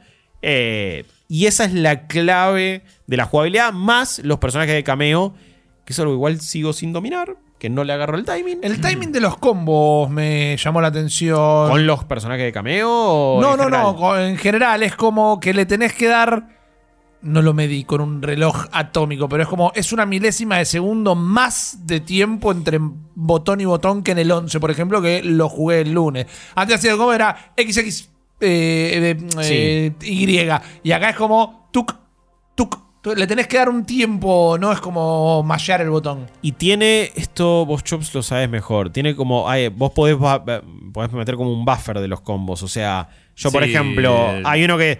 Círculo, cuadrado, triángulo, cuadrado, círculo. Si yo aprieto todo eso rápido, de repente va el personaje y hace la animeta. Sí, Funciona que pasa así que, este. Funciona así, o sea, el buffer de movimientos es. eh, vos guardas los inputs Sí. eh, y después cuando pegás, ejecuta toda la cadena. Hay que ver qué tan grande es. Eso yo, la verdad que lo que tengo jugado de Mortal Kombat 1 es lo que jugamos en, Sí, en en Summer. Eh, pero a mí se me hizo bastante responsivo. Igual tiene esa cadencia de movimientos de Mortal Kombat muy característica. Que bueno, esto es. ¿Te gusta o no te gusta? Es como. Es el estilo. Se del basa en ejecutar combos también. Es como. Sigue siendo ese juego. No es la pelea de ajedrez de un Street Fighter. Donde. Uy, bueno, voy a. Voy a meter el bloqueo, el agarre, esto, el otro, el soneo, el otro. Va, va a tener cosas de juego de pelea. Más vale, la gente que lo juegue competitivo, obvio. Y yo no voy a ser esa persona. Pero bueno, cuando lo querés jugar, es, se basa en combos. Se basa en ejecutar esa cosa. Que son mucho más picantes que cualquier habilidad especial que puedas meter, ¿no? El, el- el hielito de Sub-Zero por sí solo no te sirve un choto si vos no, después no lo aprovechás. Sí, no, igual el, el juego tiene, digamos, toda la. Como siempre, digamos, lo, lo que es todo lo que es frame data, toda la parte más nerd de, de los juegos de pelea está en este juego también. Está y, y tiene mucho detalle. Las asistencias tienen bocha de usos, o sea, puede hacer grabs en, eh, compartidos, eh, extensión de combo, puede romper el combo del rival. Sí. O sea, como que las mecánicas que meten con, con- con este cameo están bastante bien. No sé cómo funciona la versión final. Yo me acuerdo que esto tenía un cooldown, entonces vos te, te Lo tiene, lo tiene, sí, eh, sí, sí. explotándolo todo el tiempo. Eh, podés, ah, de- depende del movimiento que hagas, hay unos que te consumen más barrita del cameo que otros, pero si no tenés dos y listo. Cooldown eh, bastante extenso y después lo podés volver a utilizar. Incluso algunos personajes, Shang Tsung ponele, tiene un par de movimientos que, o Sindel también, que impiden que el cameo vuelva, como que la, que la barrita de cooldown se, se llene del todo. También podés hacer al revés, que tu barrita del, del cameo se recupere más rápido. Como que juegan bastante con eso, no tanto. Y los personajes en sí son. a- algunos son más complejos que otros. La verdad que todos bastante medianamente amigables para aprender y para utilizar. Shang Tsung es uno complejo. Casualmente es DLC. eh, o para pre-order. Si vos preordenás cualquier versión, te va a venir Shang Tsung. Y es un. Es uno de los protagonistas de la historia, claramente. Lo cual es una cuestión medio dudosa y es una práctica ahí que ahí es donde ves la mano de Warner también como publicador porque no está bueno no eso. sería el único de la historia que es, que es DLC, Quan Chi también, Quan Chi también. Ermac, Quan Chi y Shang Tsung son súper fundamentales para la historia y, los, y uno es para pre-order y los otros dos vienen en el Combat Pack. Es Como, amigo, es un toque raro esto. Sobre todo ya a esta altura. Aparte, yo te puedo llegar a entender eso si no forman parte de la historia. Pero los tres están una bocha en la historia. Quan Chi y Shang Tsung son súper importantes. Y aparte, Quan Chi está desde el 4. Bueno, Shang Tsung desde el 1. Es como, ya está. Tiene, Shang Tsung tiene que estar. No, es, es, es un, no puede faltar. Bueno, pero Shang Tsung es medio sinónimo de Mortal Kombat. ¿Querés Mortal Kombat? Por eso es súper siniestro. Es súper siniestro. sí, es como, sí, sí. Me, me- me- me jode por ese lado. Acá no es. eh, no, me parece que si te quejas no es lo mismo que te estás quejando del acceso No, anticipado. totalmente, totalmente. Sino que acá es como, dale, boludo, me estás obligando a eh, preordenarlo o a pagarlo después. El, te- el telegrama dice: En un año te compras el Ultimate. Que Siempre pasa lo mismo, Lo que ¿eh? tienen estos juegos es que, lamentablemente, por, por cómo lo están concebidos por parte de NetherRealm, en un año y medio está muerto, en el sentido de ya no le van a agregar más nada. Y después sí, tiene una sobrevida a nivel competitivo. Pero generalmente es tipo, esperas un año, te compras el Ultimate y Sí. te la, untás la espalda, ¿no? O sea, Yo asumo el que, quiera competir lo va- ya lo está jugando, ¿no? Eso, Ah, eso ni hablar. Eh, asumo que este va a tener una expansión como tuvo Aftermath. Por cómo termina la historia. Mm. Porque no me suena que setean un 2, sino algo muy inmediato, quizás. Por otro lado, alguno me va a decir, uy, pero por esta frase quizás sí, pero no sé, me, me dio la impresión. Eh, quiero hablar de otra cosa fundamental del juego. Tiene un modo que me parece el, el mejor modo y es como hacer interactiva, es combinar la cripta con las torres, con el modo World of Light de Super Smash.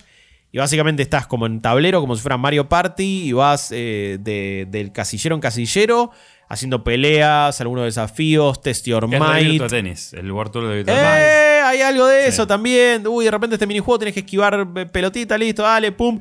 Y en esta pelea tenés un reptile que, uy, tiene un escudo, tiene una armadura y de repente hay cosas que en el escenario que te van pegando. Entonces es súper random y vas leveleando a tu personaje como si fuera un RPG también. Eh, vas adquiriendo ítems, vas crafteando cosas.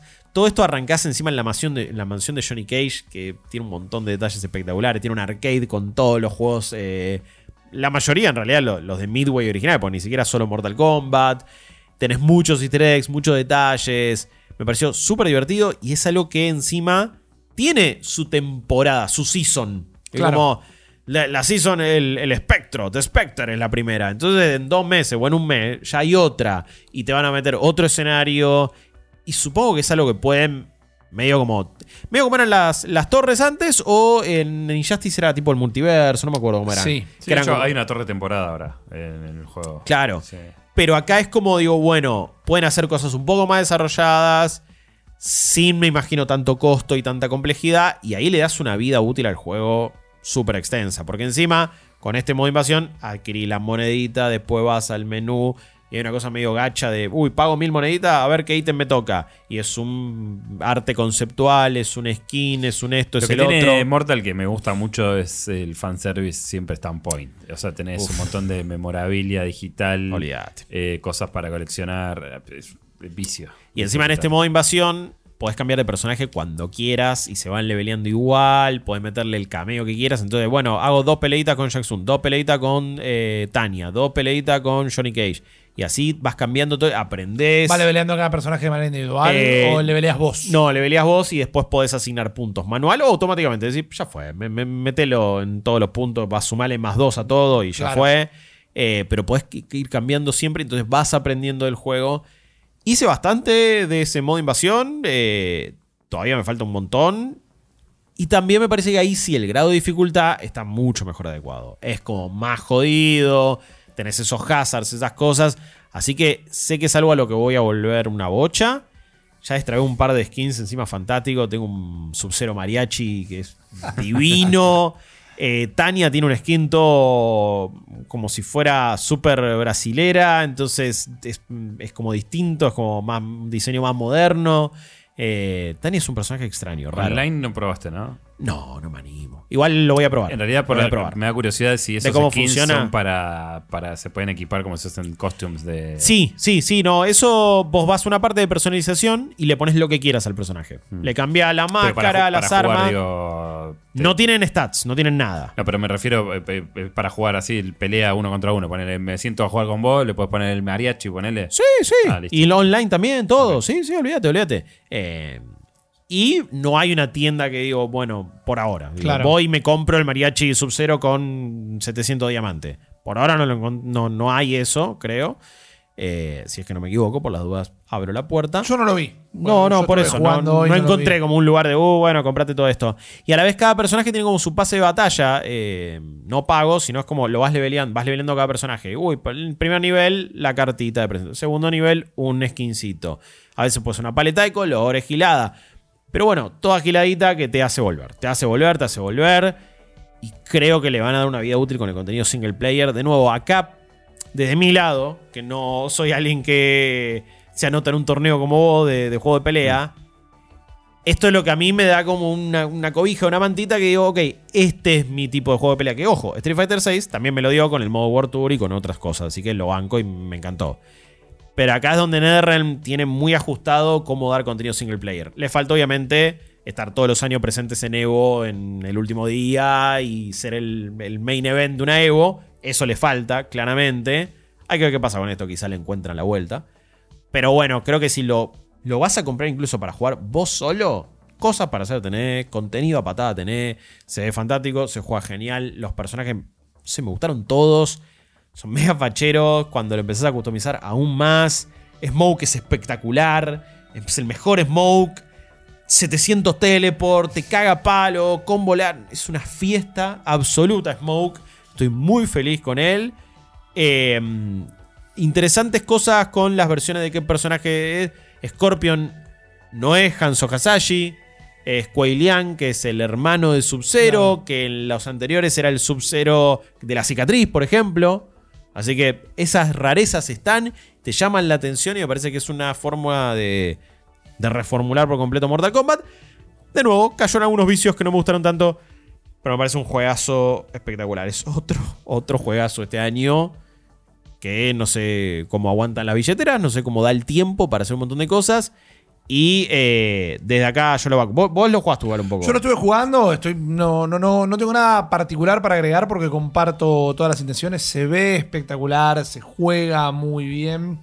Y nada, eh, es eh, la, la clave de quizá no le agregan contenido, quizá no le dan una supervivencia a largo plazo, insisto en el quizá, basado en experiencias anteriores con la propia saga, pero esto del modo single player, para quienes no tenemos intención de, de, de jugar en línea, me parece un acierto. Lo que viene es reinventar, que es algo que ya había eso Smash Brothers, pero los aciertos de Mortal Kombat vienen en cómo reinventar eh, la experiencia, entendiendo lo que son ellos. O sea, vos sabés que Mortal Kombat es del pueblo, el, el juego más Sí. argentino Sí. eh, del mundo. Y también sabés que hay mucho usuario casual. Y vos crees el usuario casaz- eh, casual. No me voy a poner romántico y decir. Hicieron un Mortal Kombat para que lo puedan jugar todos. Hicieron un Mortal Kombat para que todo el mundo le pueda dar guita sin decir, y Sí. este no lo compro porque si no me quedo afuera, de- si no voy a pelear online, entonces no me sirve. Pero, No, no, pero lo hicieron con un producto consistente. Para mí siempre son eso los Mortal Kombat. O sea, no, no, no estoy diciendo Son que el juego de pelea para el que no quiere meterse a No, los no- no estoy diciendo que es un mal juego. Lo que estoy diciendo es que, digamos, el, el- no es que lo hacen pensando que vas a poder jugarlo de acá a siete años. ¿Me entendés? Sí, No, sí, O sí. sea, es un obvio. juego que tiene un ciclo muy marcado, que todos los juegos tienen lo mismo. Y está bien, o sea, sa- Hasta el saben a próximo lo que juego van. de NetherRealm, Saben a lo que van, o sea, Sí. y, y ya te digo, como propuesta single player, más allá de lo que me gusta o no, cómo se juega, es el modelo. O sea, tiene Sí. una campaña que está buena, más allá del- de eso, que no te gustó, y después tiene un montón de contenido para jugar Sí. Solari, o sea, está bien. Y esta vez Liu Kang eh, está fantástico de usar. Liu Kang está buenísimo. Es la primera vez que me gusta jugar con Liu Kang, así que también le doy unos porotos para eso. Antes de irnos, tenemos todavía bastante más de lo que hablar. Y justamente probaron ustedes dos juegos de carrera bastante distintos entre sí, pero que de alguna u otra manera se relacionan. Primero porque no te escuché hablar al respecto, Ripilón. Probaste el nuevo Forza. Probé el nuevo Forza. Tenés Forza que- Motorsport. Tenés que escuchar Daily Quest, Guillermo. bueno, Eh, Motorsport. sí, No Xbox- hablamos personalmente del juego. No, eh, eso es verdad. Xbox eh, nos dio un acceso anticipado a la prueba de Forza Motorsport. Estuvo unos pocos días. Eh, vi algunas personas streameándolo, cosa que no se podía, pero bueno, qué sé yo, cada uno se con su canal de Twitch, no sé qué te canta. Nosotros alguien hacemos dijo- la cosa bien. Alguien dijo una vez, embargo, quien te conoce. Es verdad, es verdad. Y podemos hacer un podcast entero hablando, sobre un debugging hablando de embargos nada más. Eh, igual era una, una buscada de Ronnie al pedo. Eh, lo estuve probando y me gusta encarar esto que les voy a contar desde acá. Desde la perspectiva de que definitivamente sabía y comprobé que no es mi tipo de juego de carreras. Ok. Si vos estás esperando jugar un juego de simulación, si vos- de nuevo, al no ser mi tipo, también pueden poner en discusión alguna de las cosas que les voy a comentar. Pero vos venís de jugar a Seto Corsa y vos venís de jugar eh, el último Gran Turismo Gran y todo Turismo. eso. Este es el Forza que vas a querer jugar. Claro. Porque es, alguien agarrado, se sentaron en la mesa de dibujo y dijeron, che, ¿cuál es el opuesto exacto a salir disparado por una rampa con un Lamborghini murciélago atravesando un cañón de México? Corriendo En- con un tren, un avión. Claro, y, y en un, juego de vez. carrera. Dijeron, y que sea un juego de carrera donde los autos se comporten como se comportan en el mundo real. Y va para eso. Es un juego que corrí los 30 primeros metros de la primera carrera y se me vino inmediatamente a la cabeza la peli de Gran Turismo, que la habíamos visto dos semanas Sí. antes, porque tiene también esos ángulos de cámara, tiene esa atención y ese enfoque en, desde lo meramente sensorial, al, al menos. El sonido es el sonido de estar en el autódromo y no el sonido que tal vez prioriza eh, que va a haber una radio sonando y que va a haber una persona habla, que acá hay gente hablándote igual, y el auto suena más, viste, suena una cosa más eh, que está pensada para que suene como un auto y no para que genere tal vez algún tipo de disfrute. Yo insisto en que me encanta Horizon, el último para mí podría haber sido juego de su año y que tiene un excelente diseño de sonido. Pero tiene un excelente diseño de sonido para lo que es Forza Horizon. Acá los autos suenan como autos y después cuando lo jugás, no me pasó lo mismo que con Gran Turismo, con la primera carrera, porque acá no estás corriendo con un auto de 1950. Pero acá es un auto de competición que vos podés comprar, te dan tres a elegir a comprar. Y vos sabés que es un auto de carrera y está pensado para ir a 300 millas por hora. Pero vos apretás el acelerador y sentís como que. ¡Dale, macho! ¡Arranque! Porque el auto tiene un peso y querés agarrar una curva. Y tenés que agarrar una curva como agarraría la curva auto. Tenés que saber bajar la velocidad, cuándo levantar el pie del acelerador, cuándo volver a, a apretarlo. E incluso el juego tiene un sistema de progreso eh, muy enfocado en eso. Porque vos cada vez que agarras una curva, te da un puntaje del 0 al 10. Eh, de cómo agarraste esa curva.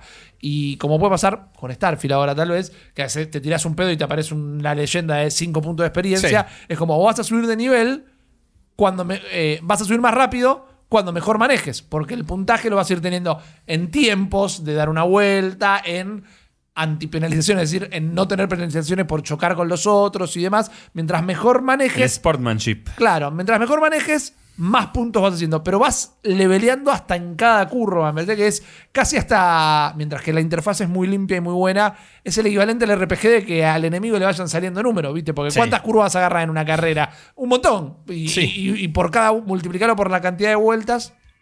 Y con esos puntos vos vas mejorando el auto. Tenés el botón de distribuirme los puntos así para todos lados. O tenés el. Le voy a poner al cuarto resorte de la rueda izquierda de atrás para que agarre esto.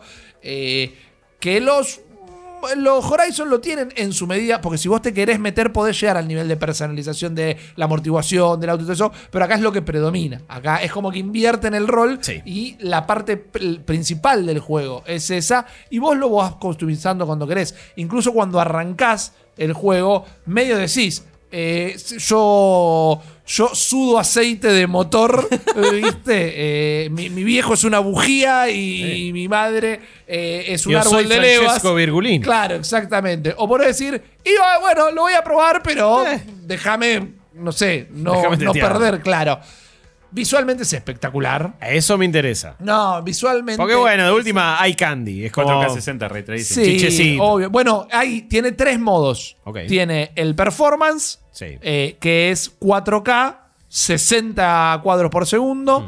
El performance RT, que es el performance ray tracing, que es. eh, Ray Tracing, resolución dinámica, 60 FPS. Claro, tenés los 60 FPS y la resolución se va ajustando. No es 4K todo el tiempo, pero se va ajustando. Pero tampoco es 920.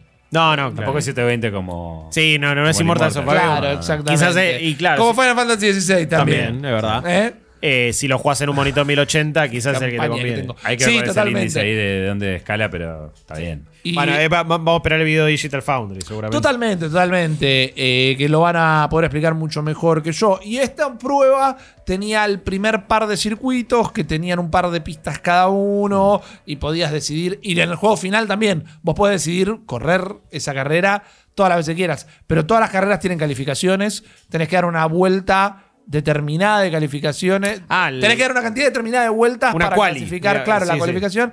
Y si querés no, igual es eh, sí, bueno, clasificación, perdón. Me estaba, me estaba mareando en. Dije, pará, tienen como un rango. Claro, no, está bien, eh, pero es comprensible la confusión.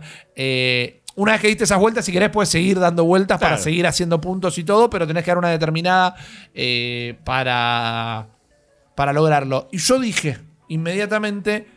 No me veo jugando Forza Motorsport cuando sale, pero sé a quién le tengo que ir a decir. Sé que le tengo que ir a decir a Chopper de este juego, a Guillo de este juego, a, a Gio de este juego, a todo el mundo que tiene un volante. Claro. Y aún siendo un juego que no es para mí y todo, y que la última vez que lo jugué fue cuando salió, no sentí que era el 7.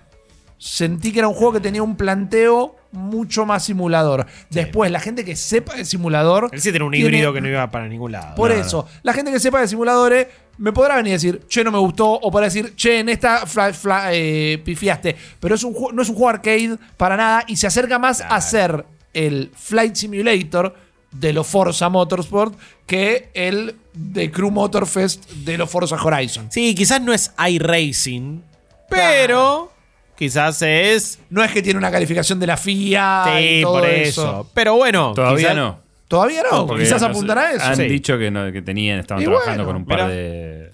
Sí. Eh, no, yo con el volante lo, lo recontra voy a probar, lo transmitiré. Aparte, también, en este caso, está en Game Pass. Entonces es como, no pierdo nada. Obvio, y eso es para Y ya todo fue. el mundo. Y pre- pregunta, ¿cuánto te costó ganar una carrera? Ponele, no, no- La, la primer carrera de todas, me sentí un nene de cuatro años, porque terminé en el podio, no me acuerdo si segundo o tercero, probablemente tercero, pero terminé en el podio y la fiesta que me hicieron, pero de nuevo, me llevó a la peli de Gran Turismo, porque está bien, pibe, te acabas de subir un auto de carrera de verdad y saliste en el podio, te felicito. Es como que no quería ser condescendiente, pero estaban sorprendidos del videojuego. Es que en el mundo del automovilismo, eh, uno porque está en modo videojuego eh, siempre tiene que ganar sí o sí, pero Claro. es como, metiste un puesto número 6 y sos un equipo chico, es como, Bueno. Hoy no las damos la pera grosa. como, Hoy Esa- no duerme nadie. hoy nos hacemos mierda. Ese es el feeling que me dio el ok, juego. está bien, buena onda. Me gusta. Me gusta. Eh, y después nada, co- como yo no, yo- como yo corro en Mario Kart, como yo corro en el Road Fighter. tirando Blue Shell. Claro, totalmente. a la. Eh, ¿Mucho, me- ¿Intercambiaste mucha pintura? O Claro. no, no porque soy respetuoso. Bien, En- bien. además en, en- Te, te deberías Hay penalizaciones. puntos, sí. no, claro, Ah. pero digo, en GTA, en Cyberpunk, viste el que te dan puntos por casi chocar. Y Ah, siempre me gusta mucho jugar a Near eso. miss. Claro, entonces tengo muy ensayado el near miss. perfecto. Pero ¿Tuviste choques así que te hayan llamado la atención? No, no hubo un- no, no salí volando de la pista ni nada, pero sí el modelo de daños está muy copado. Me dejaste manija, lo cual no pensaba que iba a pasar. Y de una. Yo creo que a vos que te gusta el Fórmula 1 tanto, Sí. por ejemplo, bueno, la conducción, más allá que no corrí con un Fórmula 1, la sentí mucho más ese No, yo sé que este me, me va a gustar. Obviamente que quizá disfruto algo más arcade, ponele. Yo lo voy a festejar. O sea, si. Pero- porque, eh, una cosa que pasó cuando vimos el juego, ¿te acordás? En, A en puertas SGF? cerradas en Los Ángeles. Sí. El productor le digo. Directamente le digo, che, pero pará, este, es- este es, es- Perdón, pero ¿este es su gran turismo o.? Claro.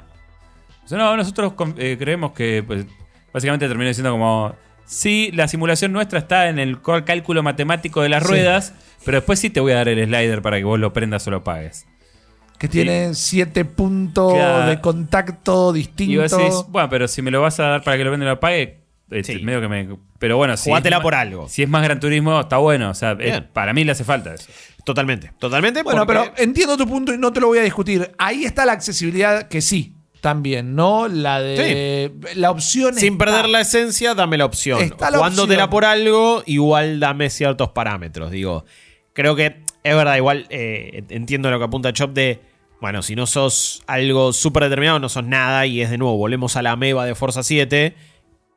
Pero quizás. Ya, ya transitaron por ese camino. Por eso, por eso. parecía Es que yo creo bueno. que el avance tecnológico está por ese lado. Claro. De que si vos lo jugás en, en este slide, el juego es una Seto Corsa y cuando eh, lo pasás al otro va cambiando, pero no, no tiene que ser un híbrido todo el No, tiempo. totalmente. Eh, me, posta me dejaste mucho más manija de lo que pensaba, o mínimo antes de que empecemos a hablar de Forza Motorsport. Pero vos, Chops, estás en una evangelización. Estás en una cruzada porque te volviste eh, un eh, stan de, el, de Crew Motorfest. No, no, pero te gustó mucho un juego que en la previa y desde afuera es muy fácil bastardearlo. Sí. Porque de Crew Motorfest... Primero que es de Ubisoft. es de Ubisoft, sí, primero, es de Ubisoft. Es como, ya el ya- últimamente, ya ya ya. eh, medio que el prontuario lo caga. Después, ya salió el juego, no se entró nadie. Eh, Le hicieron otra- más fiesta a Raider Republic. que de nuevo, volvemos Motorfest. a la conversación del principio del podcast. Salen juegos y no te enterás. Salen muy buenos, tiene un 84 en Metacritic este. 84. Y Es no te es que es un enteraste. muy buen juego. Es un muy buen juego, pero ya llegamos al punto donde un juego tiene 84 en Metacritic, es de un publicador AAA, es de un género mega popular, porque es un juego de carreras arcade y no se entera nadie.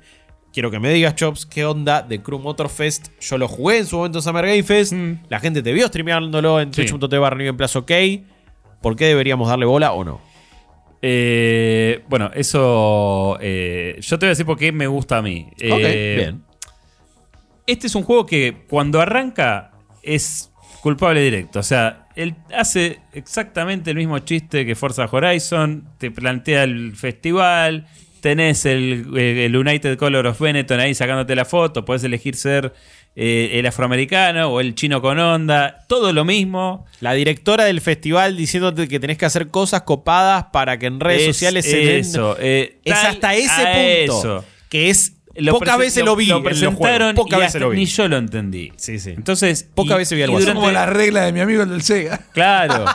Sos un boludo. Cuando lo empezás a jugar, esa intro te comes el amague. Después lo que empieza a pasar es que se abre un juego que a mí me interpela un montón porque dos de mis juegos favoritos de toda la vida de arcades, así a nivel carrera, son eh, Midnight Club Los Ángeles Sí. y eh, Test Drive Unlimited. Son dos juegazos La saga Test Drive era buenísima. Sí. Particularmente el Unlimited, incluso no- no- si no transcurría en Hawái, le pegan el palo, pero es tipo, era una situación tropical, ¿viste? Donde podías ir por donde vos querías, etc. Lo que es The Crew es una continuación espiritual de esos dos juegos combinados. Este sería el tercer de Cruz, solo para poner un contexto Sí. de un juego que tal vez la gente mucho no jugó en su momento. Esta promesa un juego de carreras, pero que era como de mundo abierto, medio escala, que vos podías manejar por todos los Estados Unidos. Tenía, el 2 tenía aviones y lanchas. ¿Era? Acá pasa lo mismo. Ah, ah, tenés también acá aviones. Ah, mira, no sabía tocas eso. el stick derecho y te permite abrir ahí distintas.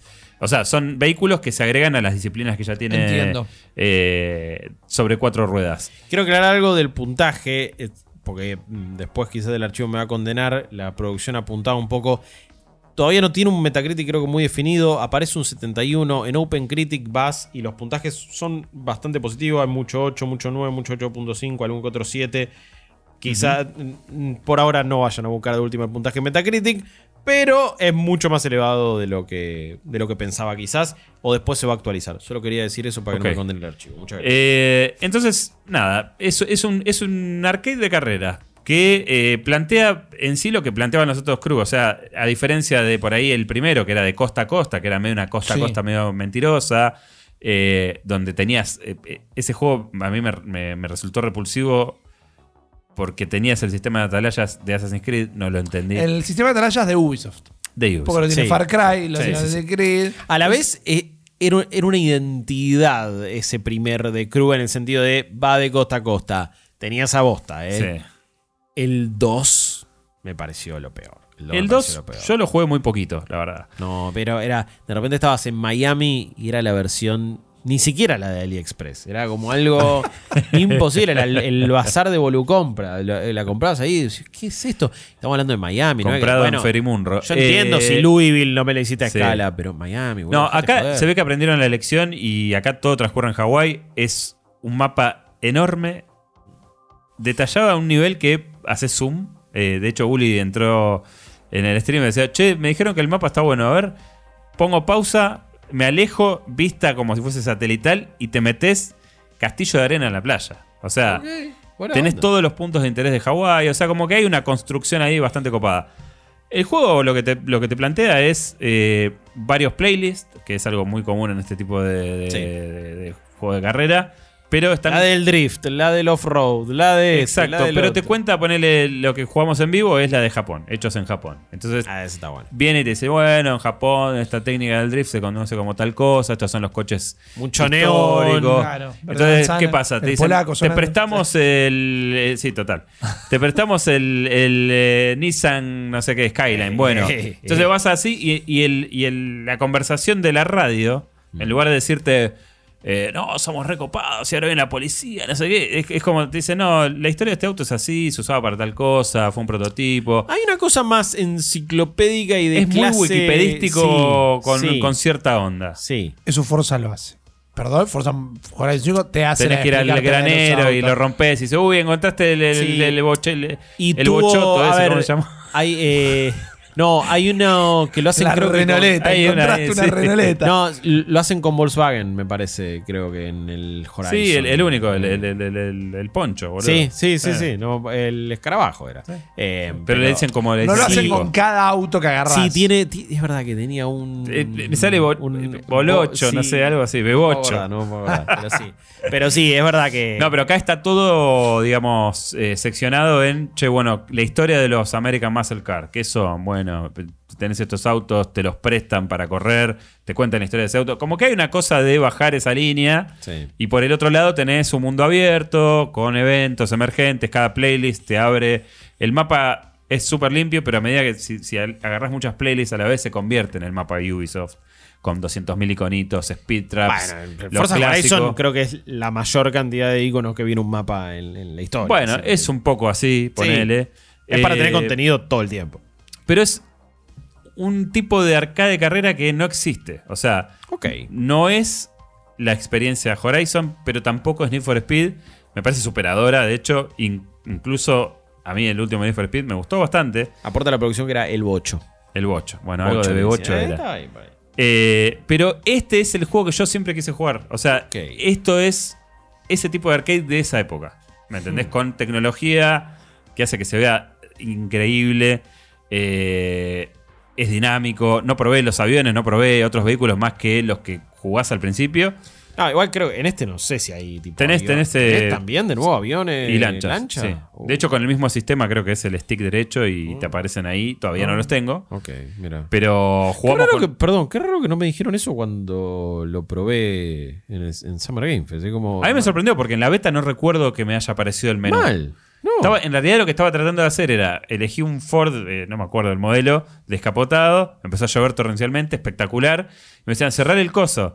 Y yo empecé a tocar botones y de repente apareció ese menú. Nunca pude cerrar el coso, no se puede cerrar la cara. Así que anduve por la isla. eh, Cagando- mojándote sí. todo. Es una gran experiencia. Sí, es una en gran Hawái, experiencia. es un dúo- un Pero me parece que es un, es un gran arcade de carrera. Yo el- el- las primeras tres, las tres playlists del- de la beta las terminé. O sea, jugué cerca de 12 horas.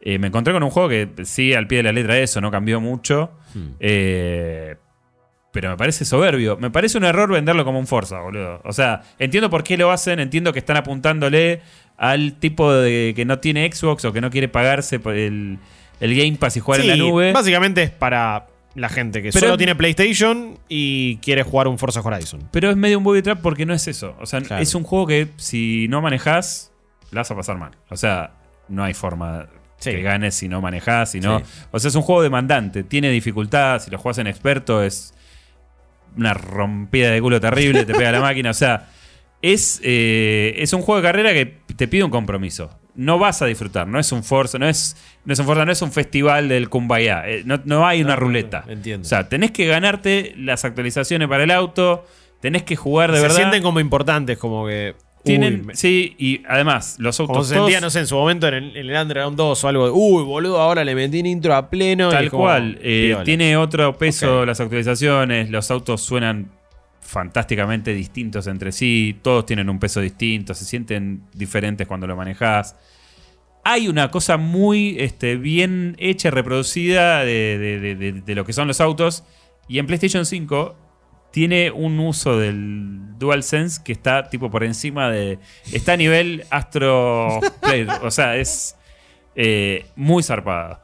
Eh, entonces, de vuelta. Te voy a dar la oportunidad de, llegado el caso, ser necesario, porque no lo sé, porque yo no lo jugué, de retractarte. ¿Está a la altura del Astros Playroom? ¿O simplemente fue una, per- una hipérbole en tu discurso que es una herramienta permitida a la hora de hacer un relato? Yo lo sé, o sea, hace cosas de gran turismo. O sea, esto del peso y de, que, que se fantástico. mueve y no sé qué, me pareció que está súper bien. Simplemente buscar reforzar la información, no Bueno, ponerte en tela de Súper bien. O sea, El Mortal Kombat tiene muy buena vibración en Xbox. Sí, en los gatillos. No lo probamos en PlayStation porque no, lo tenemos en PlayStation, pero tiene muy buena Me vibración. re en sorprendió, Xbox. Me acordé por eso, perdón. sí. No, no, no. eh, o sea, por encima de la media y muy gran turismo. O sea, Bien. para mí es nivel exclusivo de Play. Bien. O sea, Qué eh. Estaría buenísimo que la gente sepa, sepa que existe este juego. Sí. no sé, yo, yo tiro el dato. La suscripción de Ubisoft Plus se puede conseguir a través de Xbox. Tiene un precio de tres- 3.600 pesos final. Sí, Tenés este juego que por ahí... Anual, Por mes. por mes. 3.500 pesos por mes. Claro, pero Sí. quizás decir, bueno, este mes voy a jugar a. Se da justo la casualidad que este mes tenés este juego, Sí. el mes que viene tenés Assassin's Creed. La particularidad que tiene este servicio es que te dan las ediciones deluxe. Podés jugar antes, tenés todo el DLC. Después no sé qué sale en octubre noviembre, pero a principio de año tenés el Príncipe Sí, pagaste nuevo. el juego 3.500 pesos, entre comillas. Yo creo que Yo así me particularmente, jugué el Jedi Survivor. particularmente septiembre y octubre son meses para considerar. Si tenés Xbox, 3.600 pesitos un mes, 3.600 el otro. te ¿Habías dicho dos. final? final. Ok. Final. Eh, Ojalá no se aviven. No, si están escuchando esto, personas de Ubisoft, eh, no se aviven. No, porque. Ah, este, eh, la producción apunta a Avatar. Otro que podés jugar si lo, si lo Ah. gatillas, amigo. O- a ver, sí, en lo- O hay un mes que te podés ahorrar los 3.600 Te podés ahorrar el disgusto de jugar a Avatar y. paga y septiembre, paga octubre y después fíjate si paga diciembre. Pero bueno, lo calculás más o menos y por menos de 12 lucas te terminaste jugando Pero- tres juegos. Jugás tres juegos. Sí, en mi En caso, Xbox, obviamente. Yo soy un cochino que más del 80% de los juegos que tiene ese servicio los compré o me los mandaron. O sea, totalmente cochino, me hago cargo. Pero, si no es tu caso, tenés eh, todos los Far Cry, todos los Assassin's Sí. Creed, tenés, pa- tenés archivo ahí de si, si vos decís Para quiero ser jugar- dulce. Claro, o sea, ¿Valhalla también está? están todos. Oh. Yo, el que se quema con leche de una vaca y llora, man. Esas cuatro lucas por No, a el, ver. el servicio Electronic Arts todavía me duelen. Bueno, te no, jugaste ahí se jugaron medio, fueron a la rula. Y acá. Fue super rula. Super rula. Acá yo dice, me- aparte me había un bate, vos me vos fue por el Battlefield, este. no fue que lo No, No, eh, por el Anthem. Por todo, en realidad era. Fue por el, por el todo. Ojalá Por, hubiera todo- sido un por todos los huevos. Fue por el Anthem. Sí, fue- Fue por el Anthem. Era, era el principal motivo, pero me acuerdo que en esa época era un año donde Electronic Arts iba a sacar Battlefield 5, Sí. Anthem y también, eh, bueno, Madden FIFA. Terminé jugando, terminé jugando más el Madden que cualquiera de los Sí, otros juegos. eran como 4 o 5 juegos y en su momento pagaba 100 dólares y era todo un año que te incluían todos esos. Y dijimos, todo, todo 100 van a querer jugar que eran Anthem. 4 lucas en ese momento. Claro. Mira, yo no me no quiero tirar fruta, pero creo que el Assassin's Creed, este. El de ahora, Mirage. El Mirage. no, creo que está 10 lucas sin impuestos en Xbox. O 8 o 10 lucas, por ahí anda. Sí, la- eh, mucho. Bueno, el Mortal Kombat estaba 12 sin impuestos. Sí. como- La Deluxe, por ejemplo, de lo que era de Cruz, estaba como 30 lucas con, Sí, con no. impuestos incluidos, una cosa de locos. Ah. Realmente No, pero- me parece que no está mal considerar esa opción si Es tenés que es, Xbox. es- es el mismo, digo, y esto es algo que quizás aplica mucho si nos está viendo desde otro lado del mundo. Fíjate tu moneda local, y, pero en Argentina es- pasa lo mismo con EA Play Pro en PC. También Claro. pagás un mes, son 4 lucas, creo, finales, una cosa así, o 3.600 pesos, no me acuerdo. Es bastante poco. Y te jugaste el último juego que salió. ¿Qué sé yo? En su momento quería jugar eh, Dead Space Remake en PC. Tuki, te pagas la suscripción, lo jugás. Jedi Survivor, de nuevo, hoy por hoy, que ya está arregladísimo en PC. Pagate el EA Play Pro, no te pagues el juego. Y en un mes lo liquidás, ya está. Bueno, después no tenés más acceso. Sí, ¿ibas a volver a jugar a Jedi Survivor? No, probablemente no. Y para cuando quiera volver a jugar, ya lo metieran en Game Pass. O en el EA Play normal, en el caso de EA. que está incluido en el Game me, parece, me parece interesante. En el Game de- Pass de PC y en el Ultimate. Sí. Claro. Lo de Ubisoft me parece interesante porque en PC no tenés ese servicio. En Play creo que está en dólares. Si es que está, me parece que no. Eh, la única forma de acceder a esto es a través de Xbox. Y este con un precio que la verdad que en esta economía eh, ¿En está economía? bastante bien. No, no, no, súper bien. De nuevo, fíjense en sus monedas locales a ver si les conviene tanto como acá. Acá, 3.600 pesos. Hoy por hoy, lamentablemente, no compran mucho. Y para jugarte un Assassin's Creed es como decir, bueno, para, al- al- estoy, cagando a alguien, más o menos. porque- Independientemente de cómo accedas al juego, eh, me parece que este es un gran arcade de carrera sí. que está empañadísimo por un lado porque no se lo festejó demasiado, eh, por el otro, error en ponerle la portada de Forza. Ay, Eh, hasta, hasta la carátula es igual. O sea, er- pero digo, la carátula literalmente y además eh, la, la introducción es Forza. No es un error. Es- yo- A ver, no. Es un error porque te termina dando una Es un imagen- error porque tienen un buen producto y lo podrían haber tal vez vendido de otra manera, Sí. pero es completamente buscado. Sí, sí, sí. Tiene, o sea, este juego, si vos lo jugás, y no hace falta que lo juegues mucho, con dos o tres horas que le pongas, te das cuenta que tiene más en común con los dos juegos que te nombré y con todos los otros mundos abiertos de deportes de Ubisoft que son buenísimos y que también pasaron por abajo del radar, como Riders Steve, Republic. Riders Republic. Hay mucho de eso, más allá de, obviamente, los crew anteriores, ¿no? Pero Sí. La verdad que es un re buen juego. De nuevo, obviamente, todo esto lo decimos con, en, en Xbox y eh, alguien dirá, bueno, está Forza Horizon, pero si lo escuchaste a Chops, es otro tipo de juego. Ya vamos a ir finalizando con el, el podcast del día de hoy eh, y esta semana. Quizás no vamos a ahondar a fondo. Ahondar a fondo. Andar a fondo, quinta a fondo. Ahondar a fondo, está bien. Eh, Si con- no vas a ahondar al fondo, ¿a dónde vas Sí, a ahondar? claro. Bueno, es verdad. Con lo que fue la State of Play y Nintendo Direct. Vayan a escucharlo a los Daily Quest. Y vayan a ver, cubiertas. vayan a ver los streams también, También. en Twitch. Si Digo, si ahí- en loop, en bucle ahí para que también. Creo que la Nintendo Direct igual nos deja no- nos dejó un poco más de tela para cortar. ¿Jugaste un poquito de F099? Uh, estuve jugando. eh, dedíquenle su fin de semana a F099. ¿Está en el online eso? Sí, Está en el online. Online. Yo lo tengo. Incluido- Sí, sí, Gracias, Gosti. Eh, eh, una reimaginación. Algo que Nintendo ya había inventado y tiene que utilizar más, que es esta cosa de. son remixes de sus juegos. Sí. Porque es el F0 tradicional, tiene un trabajito de imagen, un trabajo de imagen que busca perfeccionar eh, lo que era el F0, porque no es que está pasado a gráficos HD ni nada por el estilo. Y tiene la reimaginación en mecánicas. Por ejemplo, tenés un botón para atacar a los enemigos, que en realidad lo que hace es que el auto hace un, spin y eh, con eso lo puedes empujar. Tu barra de turbo es lo mismo que tu barra de energía. Entonces, si abusas del turbo, vas eh, quedándote con menos energía. Y después hay algunos autos que van largando como unas pelotitas, algunas colisiones generan unas pelotitas doradas, que con esas vos llenás una barra, al, al recolectarlas nada más, y cuando llenás esa barra puedes poner como un super turbo, que lo que hace es crearte esta autopista Ah, que por va por arriba. arriba Sí. de lo demás. Oh. Eh, gané una. Carrera, gané ¿en una serio? carrera, sí. Eh, arranca igual con un tutorial que es contra la máquina No, y primero... si ganaste esa no vale, boludo. No, no, no, esa la ganás también, esa la regalas. Eh, primero contra 25 autos y después contra 50 autos para que te vayas empapando. Tiene un tutorial que es como acelerás con el A. Que en realidad acelerás con el B. Acelerás con el B. Da una vuelta entera acelerando con el B. Pero fácil, porque en tres vueltas te explicó todas las mecánicas del juego. Claro, ok. Eh, y yo no voy a decir que ya lo dije, pero creo que cuando salió el Tetris 99 y el Mario 32 y el Pac-Man 99, creo que todos jugamos a hacer una lista de qué juegos tenían que tener una Sí. versión 99 y este lo tendremos que haber mencionado. Yo, vos, usted o cualquier creador de contenido. Sí.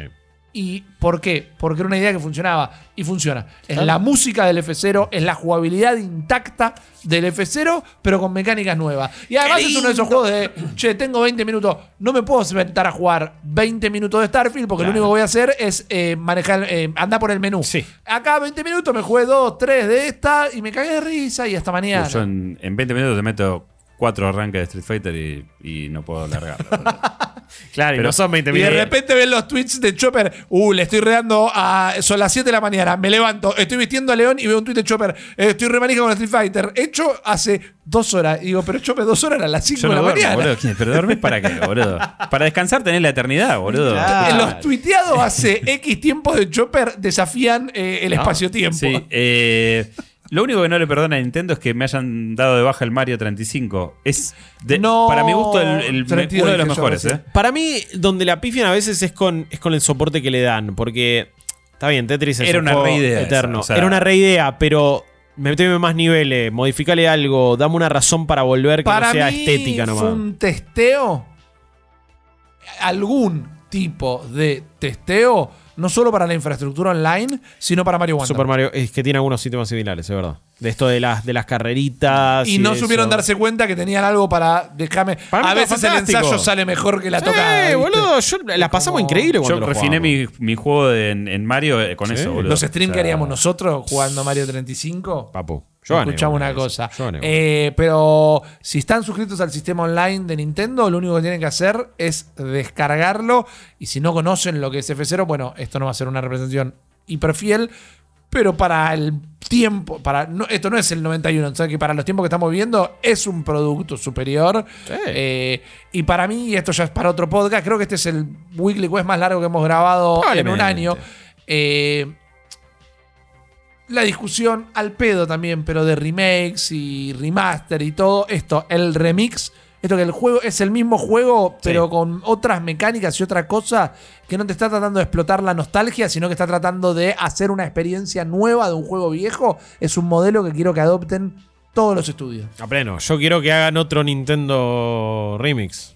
Obvio, otro juegazo. Nintendo Remix. Y tienen que volver a hacer los World Championship y Sí. un World Championship de F099.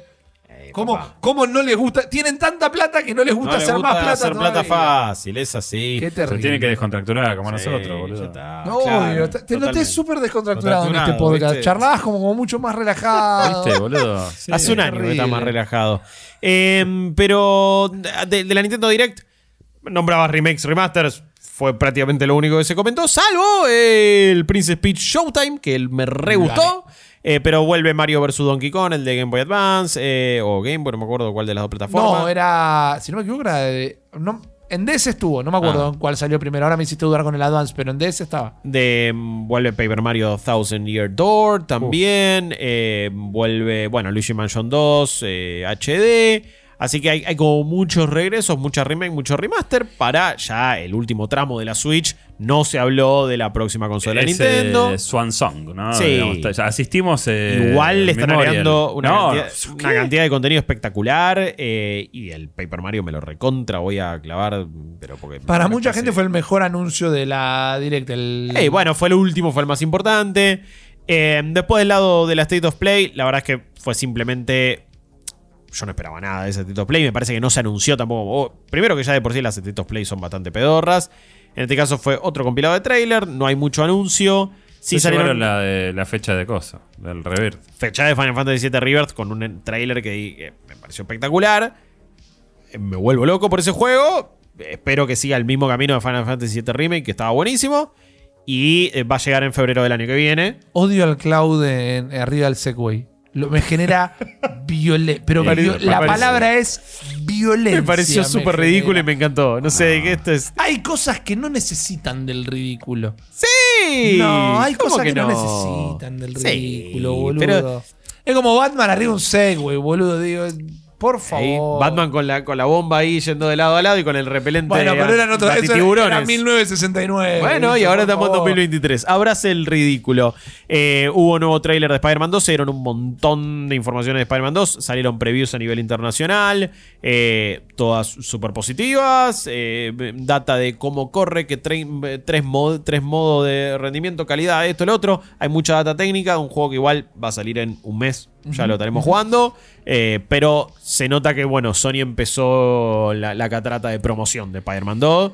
Que es un juego igual que se vende solo porque es Spider-Man. Se vende solo y Ya además fue. es su, su última ficha ya para este ejercicio 2023. ¿no? Pero, ni hablar de Y además eso. es una Su transfusión. última ficha de acá a 2025 Que no también. es una no sé. transfusión de sangre para la Play 5, claro. Como que está ahí ese flaco, meteme un CD, te lo pido, Mal. por favor. Va a llegar eh, en un momento después, encima. En Unas de semanas antes del de, el Día de Acción de Gracias allá, así que va a impulsar la venta. No, de no, es una receta para el éxito. Sí.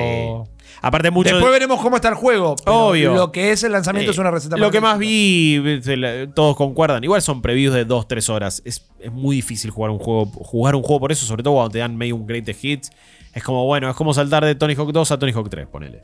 Eh, y está bien, tiene que ser eso, no tiene que ser otra cosa. Es como, tampoco iba a ser Farming Simulator de repente. Como, ese es fucking Spider-Man. ¿Qué esperábamos? Lo que yo espero que ojalá que cuando salga esté bueno y les contaremos. Amigos, fue extra large, pero fue muy lindo. Fue extenso, pero fue muy productivo. Tuvimos una charla para mí fantástica al principio y hablamos de manera muy detallada de un montón de juegos bastante importantes como lo han sido Mortal Kombat 1, The Crew Motor Fest, Forza Motorsport, F099. Así que hemos cumplido el deber. Dijo, nombró los dos juegos de carrera y no se confundió. Espectacular. Eh, bueno, Pero porque él es el, él Me es quedé el que pensando sabe, en eso, menos mal que no lo hice yo. Y eso que viernes y ya mi, mi- mi cerebro es de salchicha y puro chocolate. Jeremías Curchi alias Chopper. Eh, me Un voy a jugar placer, Street eh. Fighter. Gracias. Anda a jugar a. Street Sí, sí, Fighter, sí. sí, y tuitear a cualquier hora. Mariano Ripe Riz anda a jugar F099. Muchísimas gracias. Y Eso seguir- también voy a jugar. Bien, Eh, jugalo, jugalo. Ah, yo también quiero probarlo. Y ustedes vayan a jugar cosas copadas. eh, síganos en redes sociales en arroba New Game Plus. Ok. Sigan nuestro canal de Twitch, nuestro canal de YouTube. Volvió Cinematic Mode. Hablamos de Bloodsport. Te- la pasamos espectacular en una película completamente ridícula que inspira a Mortal Kombat y a muchas otras cosas. Así que vayan a seguir ese podcast, búsquenlo en YouTube, en su plataforma podcastera favorita, como también están disfrutando de Weekly Quest. Mi nombre es Guillermo Leos, ha sido un placer. Cuídense y nos vemos, sí, nos vemos la próxima. ¿eh? Chao.